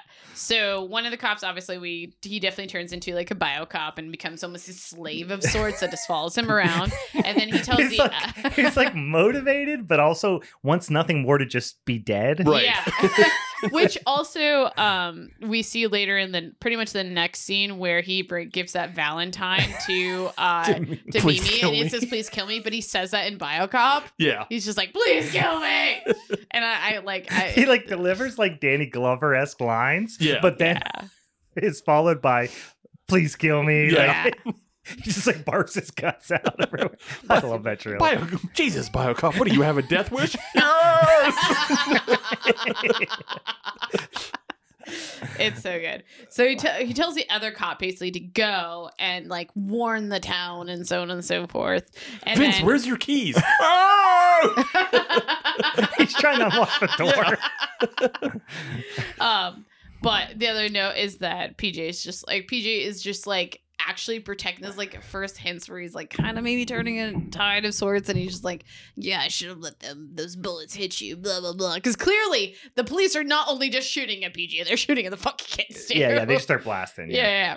But this is where I initially was just like, Alistair is now getting this very Rugrats Chucky type voice, but he's just like kind of like meh, almost like uh Eeyore ish ish like you know Ness. He's just like wah wah wah. Like now he's all depressed because he's. Do you a think I'll ever brain. be this? What's he say? It's You Yeah, think I'll ever be normal again?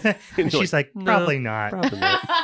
but I love you just the way you are. Which, like, she, That's coulda- true love, she probably could have asked. yeah. Like, the Yeah. thing is, is like, Yeah, she's if- a, she's a psycho. Yeah. she's out of control.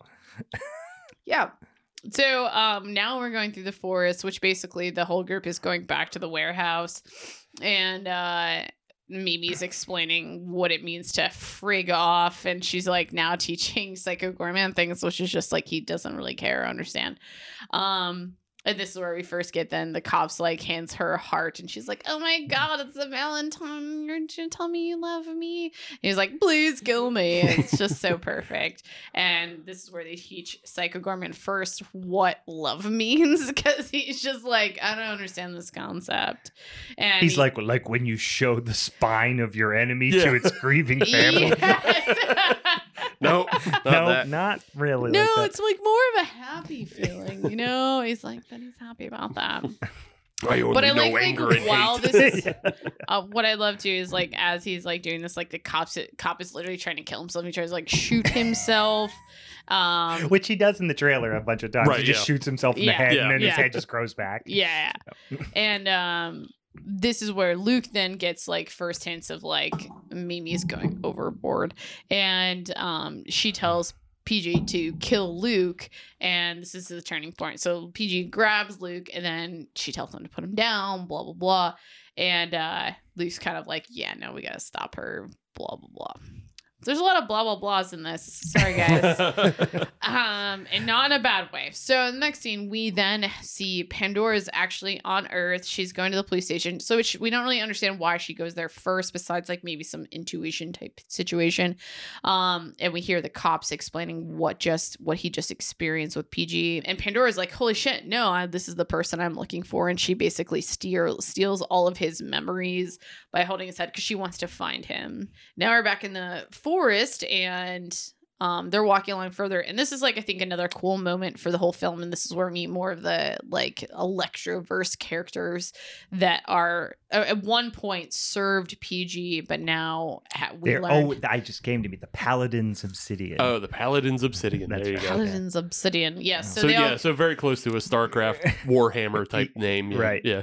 pg's like kill these kids get them out of here and they're like nah you know what nah, nah this is good we we're actually pretty happy we actually uh we have this cool thing going on where we all switch switch leaders and we're all just like very These harmonious characters are my favorite characters in the Yeah. movie by the far. The one that is just a looks like a cement mixer of corpses. It's, Yeah, it's a yeah, it's vat. like- yeah. yeah. that all it does is grind corpses and shoot blood out Yeah, of blood absolutely. Yeah. guns like is so fucking cool it just looks like something i would have drawn in fourth grade Right. like at, in study hall like But out of any character besides, I say the witch, they like did the best things with like as the fights are going on, like him getting shot with bolts and like having more things happen versus like I don't know, there there wasn't anything really else exciting going on with like They're- the yeah, they they all feel like rejected Power Rangers villains. A hundred percent like you know, you some of them were just kind. I mean, not that they're terrible, but like they're just kind of boring. Nothing, you know, spectacular. They're not eyeball monsters. Mhm. You know, Yeah. that's made of eyeballs. And then you have the vat of corpses, which you can't put on a kids' TV show. Yeah. he the one guy who is like the main ish guy the guy who he gives the warriors death yeah. looks a lot like one of the guys from Neon Maniacs. Have you ever seen Neon Maniacs? No, It's terrible. Okay. Um, I mean, it's fun. It's a fun Right. movie, but uh, it's it, it looks a lot like one of the main guys who is like a a caveman esque type character from Neon Maniacs. Yeah. But- That's pretty good. Um, so basically, since PG had uh, told them to kill the kids, when they're about to say, after they say they fuck this, and they're about to like kind of like just start fighting, she uh, Mimi freezes PG, and he now gets his ass kicked by them. yeah, they just start just stomping him out. Yeah. Basically which i feel like if you like just like look at it like watch all the characters doing it it's just like so exaggerated they're just like huh, huh, Well, it's it's a Power Rangers huh. fight, Yeah, hundred yeah, percent. Like Yeah. they might as well be putties. You know, it's Which just, I, I super appreciate the fact that they even brought back like the sparkler flares. Oh, of, oh like, yeah, I yeah. love And that. It's such a great des- p- design note to yeah you know maintain as Yeah. well as like going forward. Yeah, And then also Totally. Biocop gets in on the fight too. and Just like yes, starts yes, kicking he's him in the like ass. shooting things yeah, he's Yeah. shooting, kicking him in Which the ass. I feel like is he the one who actually ends up shooting the um vat guy too, like accidentally? uh, he might. I like- think he might He- accidentally Yeah. shoot the, the the glass, the sight glass in the Yeah. yeah. in the vat. But it, Well, it's it- basically it. It looks like what's the thing Power Rangers is based on, like the original uh, Super Sentai. uh-huh. If you saw that a clip, you would be like, "Oh, this is just a really dark episode of Super Sentai." Right, yeah. For a Yeah. sec. Yeah, but yeah, I think yeah, I think he shoots the vat a couple times, but then Psycho Goreman like punches. He eventually Yeah. punches it, and it all runs. Yeah, yeah, it all right. runs out. Yeah, so um Mimi gets PG to actually like apologize for what he's done and she's like that's not good enough and then he gets very sincere about it. So she gives him all the powers which I felt like her little spin move was just like perfectly feeding into exactly all these Yeah, like touches on Power Rangers. Super Sentai Yes. like pose Yes. she does. Yeah. Yeah. which I think is great. Um, and then PG goes after, kills everyone, but it doesn't really stop him from having got hurt. And um, also, while they're fighting, did you love the scene when Mimi and Luke are actually just like eating snacks the whole Yeah, they're time? just They're taking it in. Yeah. they're just like, this is great. Um, and then the witch, though, which the witch was actually probably one of my favorite characters in the group too. She just kind of like I love crazy. the voice too. Yeah. Yeah. Yeah. and she basically pull like gets PG's head off of his body too, and I thought that was another cool effect that they did. But anywho, PG is now fucked up. He got beat up, but he ends up killing everyone. He gives that final character the warrior's death. We get go through that again, and but they're like, we need fucking help. Um, we then switch back to um, Susan and Greg, and Greg had gotten a new TV after PG fucked up his TV. and this is like another great um couple moment where he's just like, well, you know, yeah, my TV got messed up. You should probably work a couple extra shifts just to like cover the TV. He's like, I'm gonna have to take a couple weeks off work. yeah, like I'm gonna take a couple more weeks after work because my wrist, blah blah blah, and um, she's just like, how dare you fucking do this? Like, you are so lazy. You do nothing for us, and then that lazy word instantly like snaps in his brain. It's just like. Why would you ever say that? My parents called me lazy. My teachers called me lazy. Like maybe my pastor called me lazy, etc. It's like, how would you call me lazy? It's like, eh, maybe it's a pattern. Maybe maybe you are a little lazy, That's it's a hint. yeah. Which I just felt like it was like that level of like sarcasm throughout it was like kind of perfect. Um, and then we switch to Greg. He's on the toilet talking to himself, being like, "I have a I have an English degree. What do you have?" blah blah blah. And um, this is where me um PG's uh you know floating head character, and he's trying to the kids are using that to tell uh Greg where he is so that they 'Cause he can come he's help. he's like mortally wounded Yeah, at this yeah. point, Yeah, and they and can't PG carry him out of the woods. Yeah, PG needs help. He needs a ride. He can't go anywhere. Which this felt like a joke from something else as well. With the the how they put a curse on the blades or whatever. No, no, with like with the head popping in and out Oh, oh, repeatedly. oh. That felt like again either something Aqua Teen or I think it might have even been like Venture Brothers. no, I'm trying to think of something else. Maybe feel it does. I'm going to think on it Was there like a it. It's j- gonna- episode of? I'm picturing the character now in Aqua Teen who was like a a genie or a wizard or something. yeah. Wasn't that? I think you're right. I think Yeah. it was an Hmm. Aqua But Teen it just thing. yeah, it just felt like another thing that I've like seen on Adult Swim already. So yeah. yeah, his head, his glowing, screaming head, right, yeah. like Yeah. just bursts into him while he's taking a shit. And then comes back because he can actually somehow hear you. He's You're like, just but I don't know where that is. Yeah. And he comes like, ah, it's been- Yeah, yeah, yeah, yeah. So um, Greg goes and picks up the kids and PG, and I like love the little like last minute thing is like PG, do you think I'm lazy? And it's just like another cool, just like little like touch. On I all love of Greg's that. truck. I want that truck. that old ass GMC with the Yeah. dualies in the back. Like it's just a cool old Yeah, truck. yeah. It's all rusted out. and shit. Yeah. Yeah. Yeah, and then they run over the witch's head, which isn't that important, but at the same time, it's kind of just like another funny thing. Um, they get home, and uh, Susan and Pandora walk outside, and they're just like, "Get out of the car now! Like, get out! Like, this that guy's dangerous!" and so on and so forth.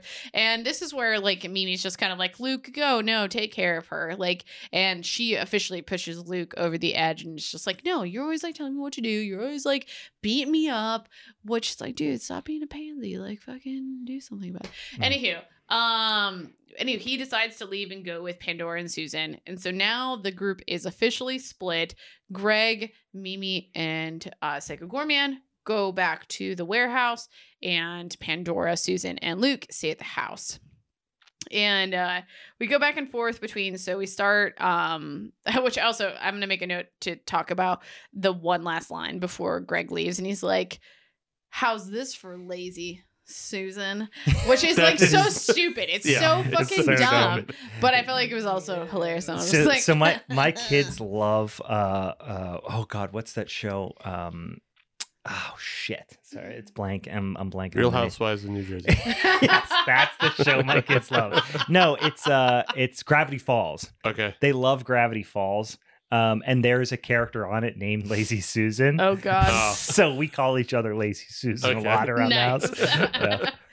So- she's like she because she has like a lazy eye it's actually a funny character Aw, It's a funny- it's a cartoon. sad. It's a Yeah, yeah, cartoon. yeah. It's a cartoon. It's fine. um, so we start at with like Greg, Mimi, and PG at the warehouse, and Mimi's just like, "I'm scared," and Greg's just like, "You've never been scared a day in your life. Like, what are you fucking talking about?" Mhm. And then goes on to tell her a story of how a gentleman, when he was younger, approaches him about getting into his white van to gag. look at baseball cards, and he's like, The "Okay." first time I watched this, I laughed a lot. Yeah, yeah, this is ridiculous.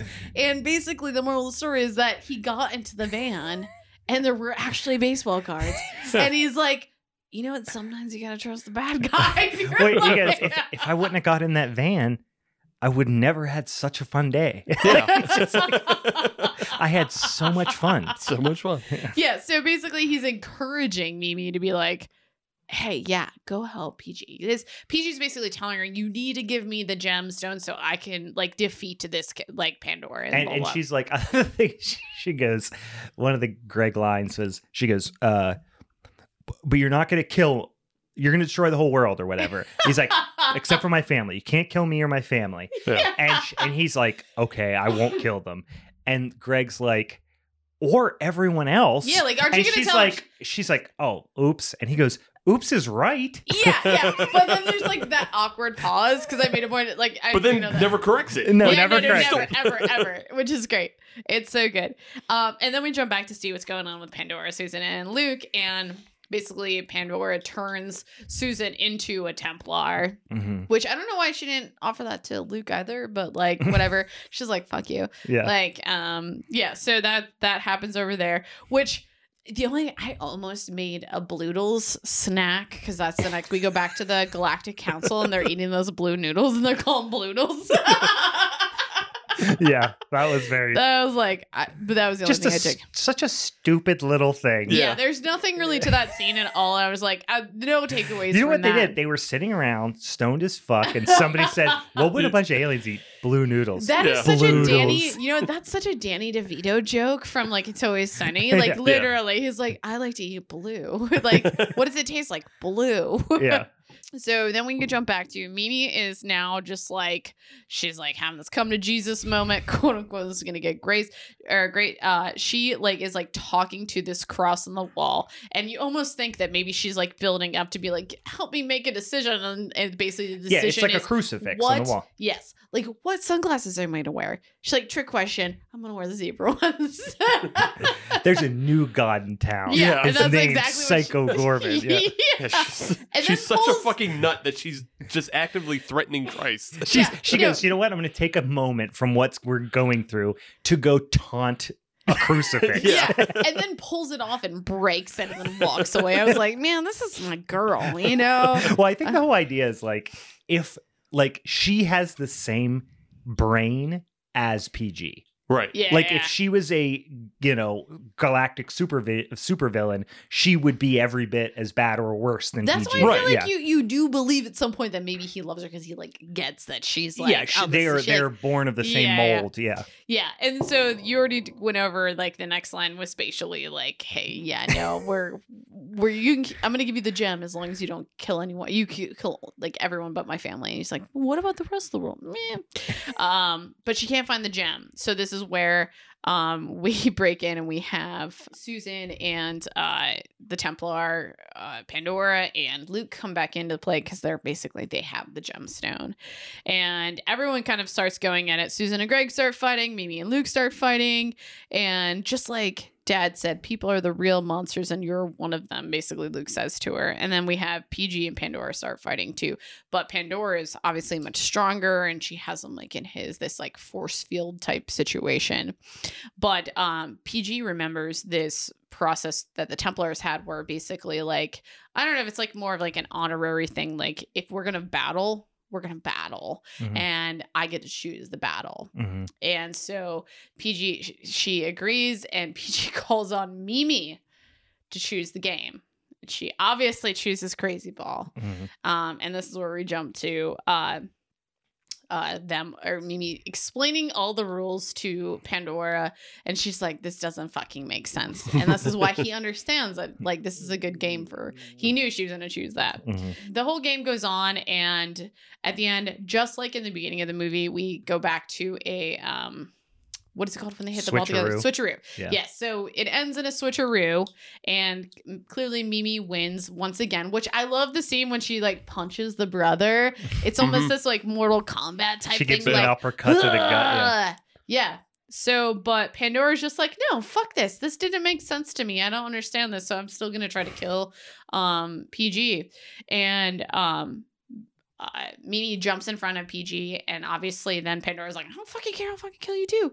And then the mom Susan jumps in front, and during this moment is when uh, Mimi and Luke basically make up, and she's just like, Give me the fucking gemstone, we need to save him, blah blah blah. And she just he just wanted her to apologize. So instead of actually saying I'm sorry, because clearly that's not part of her personality, she uh sings that I'm heckin' best. Mm-hmm. Yeah, yeah, yeah. Mm-hmm. and it's great because like, and then PG's like, "Is this love?" And he, everyone's just like, "Yes, absolutely. And This then is she, this does, is what she says, "I'm is." sorry" with the with the Morse code. Oh yeah, yeah, Yeah, that yeah, was all, yeah, yeah. yeah. But that's after she's already gotten the rock back. Like, That's Yeah. true. That's Yeah. true. Yeah.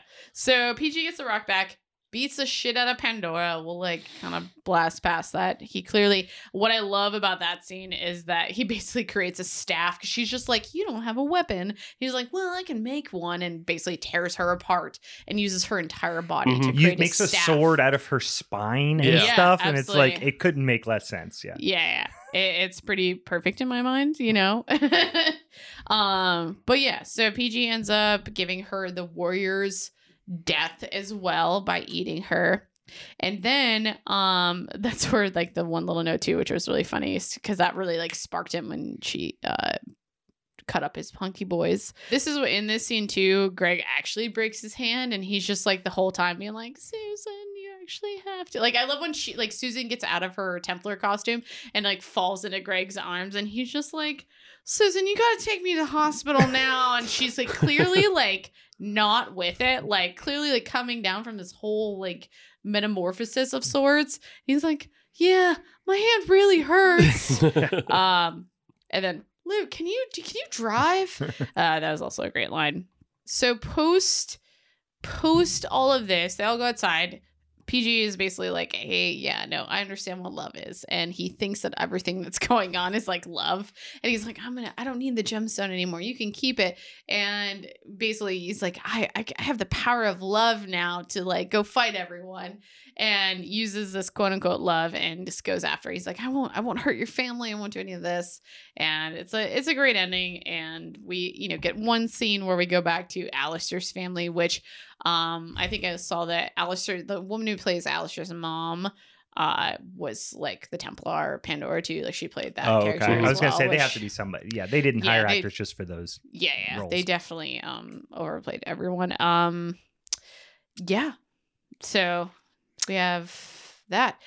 Uh, guys. Just in the background, it is funny though because the news is on in the house, Yeah, and, they're, and it's just not talking paying about like attention. he's destroying the entire world. Yeah, yeah. yeah and like and i like like that i don't you never haven't noticed that like they realize like what Alistair is so clearly he's they're like neglecting him like they're not paying attention to the news they're not paying attention to their son is like now a brain but um yeah overall i felt like like the color scape in the movie i felt like the colors were really great for like how they used in the cinematography. Um i felt like every song or musical note that I used like for the soundtrack I think was really great and aided every it either aided or like made it also enhance when they like took it away. Like I thought that was great. Um but I feel like Mimi was hilarious. I think she really led the charge with that. Um and then also I feel like this movie had a lot of gore too which I feel like you don't always get that much gore that's like very genuous gore versus like just like oh this is a joking stabbing and just like blood um and then obviously the costumes were very Yeah. fun Yeah, and the really creatures are fantastic. Yeah. The, the the practical effects are great. It it definitely felt like a labor of love movie. You know what I mean? Which Mhm. which I can definitely appreciate. The I don't think it matters that much. So I I know I'm nitpicking because the movie is about fucking c- costumes and gore and gags and that's what makes it a super enjoyable movie. But the fact that and I don't mind the fact that there's not like a good guy, but like the dad and Mimi are like total shitbirds the whole time. Yeah, and they don't But learn they- anything. Yeah, but then they you act like they're being heroes and they never change at all. Right. no They never learn anything. And then the ending is obviously very stupid, but like on a purpose, you know what I mean? I think it's like it, it, it wasn't a profound ending by any stretch of the imagination, but like um I don't know. I, I, I Hey, even Brian. amongst the craziness and, and the wildness of the movie, this is one of those movies where it's like I really love it. Like I said, I bought it on DVD like right after it came out. Mhm. Um, but it takes a dive in the third act. a It really bit. does. yeah I think Yeah. my problem with it is like, and I feel uh, twofold because I think this is the third time I've watched it now. Mhm. One is like you're saying, it, in the third act, it takes a dive. It, it stops being as funny and it just becomes more predictable. And it becomes like, at this point, we've already gotten the joke. Mhm. And so, like, they would have to do more surprising things.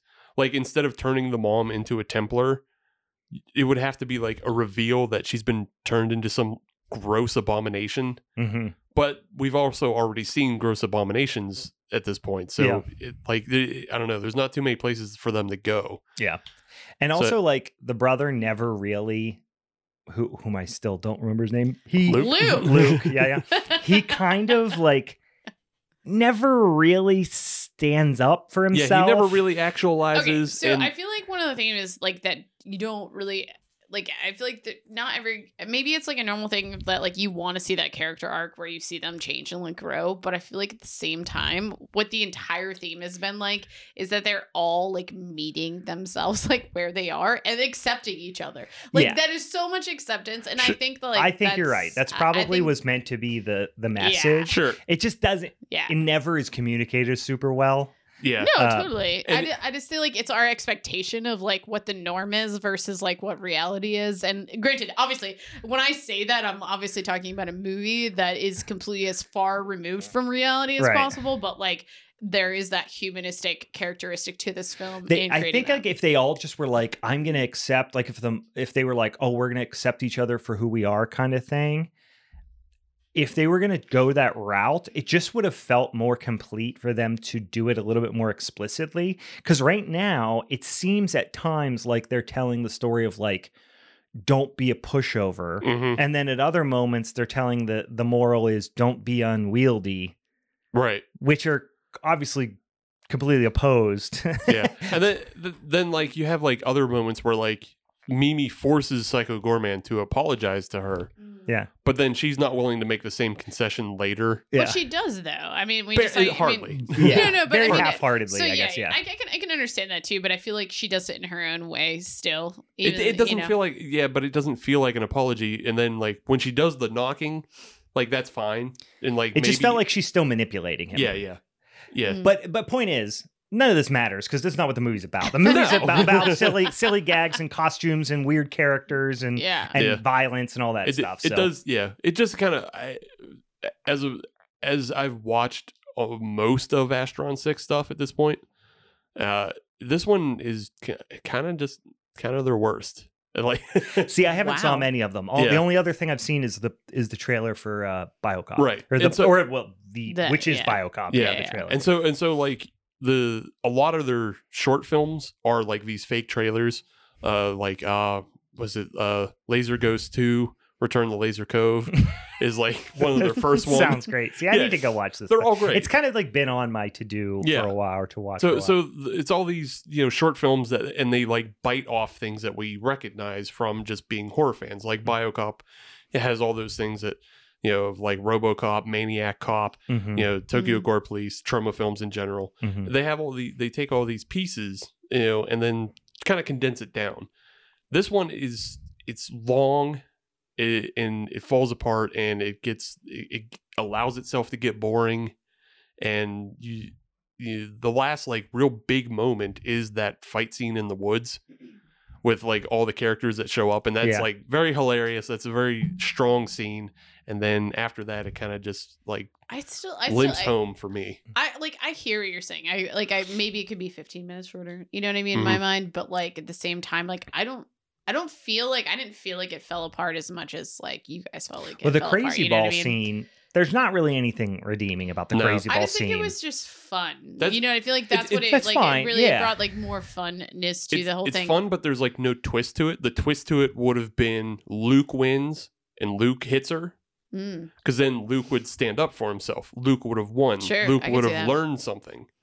You know, even if you make Luke a worse person by making him like clothesline hit Mhm. the shit out of his sister, yeah. you know, and just like turn everybody evil and Mhm. turn everybody bad. Mhm. That's a that, that's a arc. Yeah. Arc Sure. of good to bad is an arc Sure. Yeah. but it's just Luke is a pincushion the entire time, then gets fucking decked, and then it, everything plays out, Mhm. you know, just step by step. I think Yeah. they thought eh, this is my gu- complete guess here, completely uh, assuming a lot of things that the him f- making the the body sword that he pulled from Pandora. Mhm. I think they thought that was going to be a bigger climactic part of the Mhm. movie, or they Mhm. intended for it to be like a, a Megazord, you know, Right, kind of yeah. coming to the rescue type of part of the movie.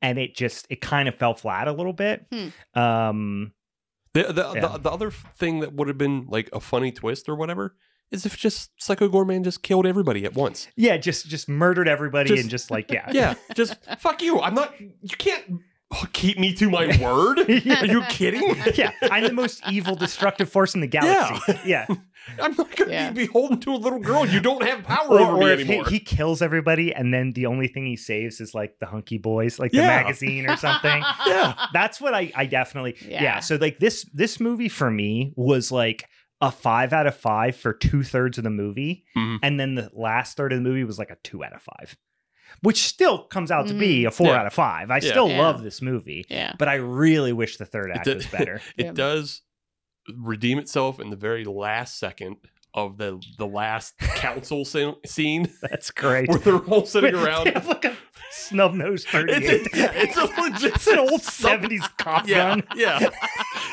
Just sitting there like, well, who wants to kill themselves first? and, and Cortex the Two Man or whatever, he just raises his hand. It's the funniest bit, and that's that's a great way to go out after Yeah. just kind of you know Yeah. limping in. But yeah, it uh, yeah, it, it, it's fun. I think a lot of their other stuff is better. And then they have like a ninja rap at the end Yeah, too, which is great. yeah. or it's not that it, it's what's a better example? I all I can think of is ninja rap in the Teenage Mutant Ninja Turtles No, movie. I- I think but there's another movie that has a better there's version. plenty of like I mean Ghostbusters has Oh, yeah, songs, you know, where like but they're just rapping about what happened in the movie. yeah. Yeah. Um, All right. Well, thanks for just tearing everything apart. no, at no, end, you I know, think it's great. I love this movie. I, I don't feel bad because I still think it was like the best out of the three. But um, I'm sure you do. Sure. I I love I love this movie. I really like. I I literally bought it. Like I said, after the first time I watched it, I bought it. So like that says a lot. You know, I didn't buy Mother after the first time I watched it. um, I would never buy any Darren Aronofsky movie. Me, it's complete side. Not even the wrestler.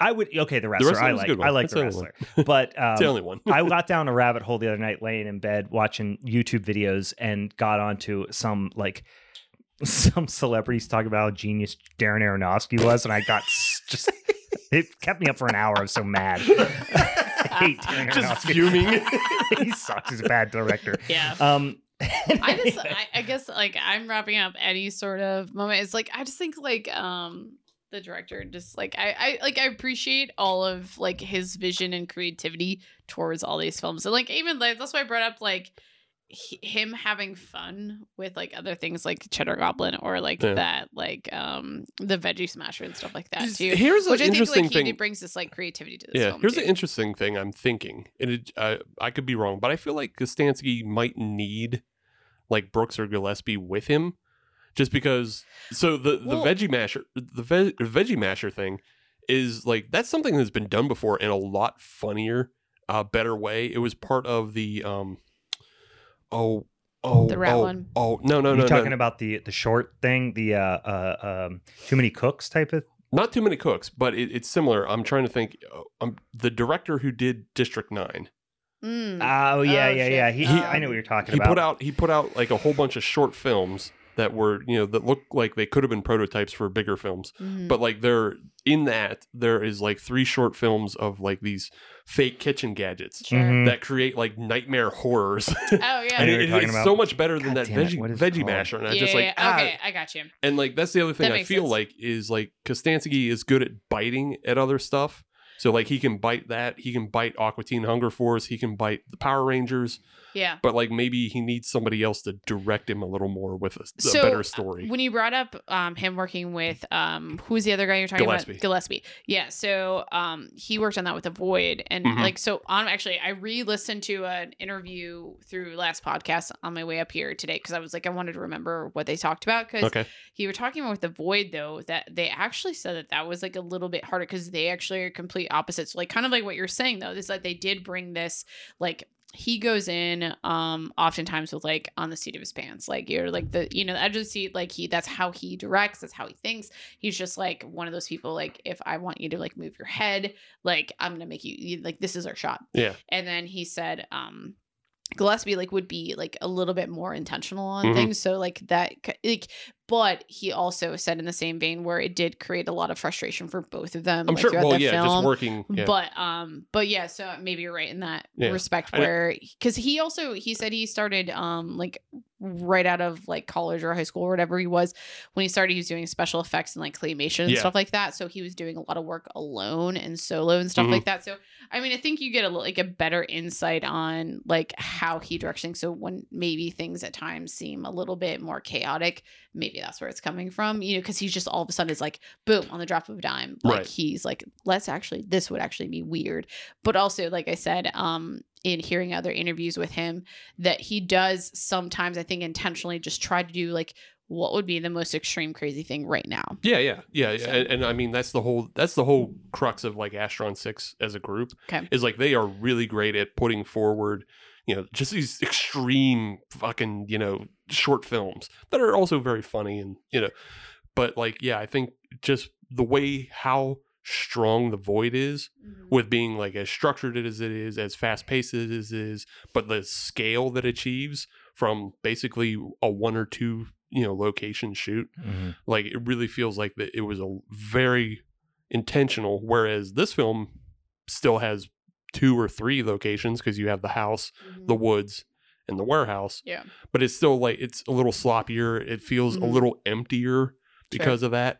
And it's just yeah. I feel like he. This is going to be a terrible comparison. Forgive me, but whenever I think of like a director who is so r- incredibly good at like certain things, and then just doesn't have the round, doesn't have the skill set that's like round enough on its own Mhm. to to be, put a fully fleshed film together, like something like The Void, Yeah. I think about Rob Zombie Yeah. Mhm. because visually he's fantastic. Yeah, Like, like he could he's he such- couldn't write his way out of a paper bag. Right. Yeah. He's an incredibly incredible visual visual director. He has such a such an incredible, you know, v- eye. Mhm. But then yeah, his dialogue's fucking trash. Right. You know. And- no, I'm not comparing I, I love Steven Kostanski. I'm not ca- comparing to Rob's I and I don't dislike No, Rob no, Zombie, no. but, it, yeah, it's it's it's very similar because also like Kostansky, like he obviously like you were saying, Meg, he got his start doing you know visual effects and makeup and Mm, uh, so like anytime you see that in Astron Six, it's very apparent like that he did that, mm, and then he you know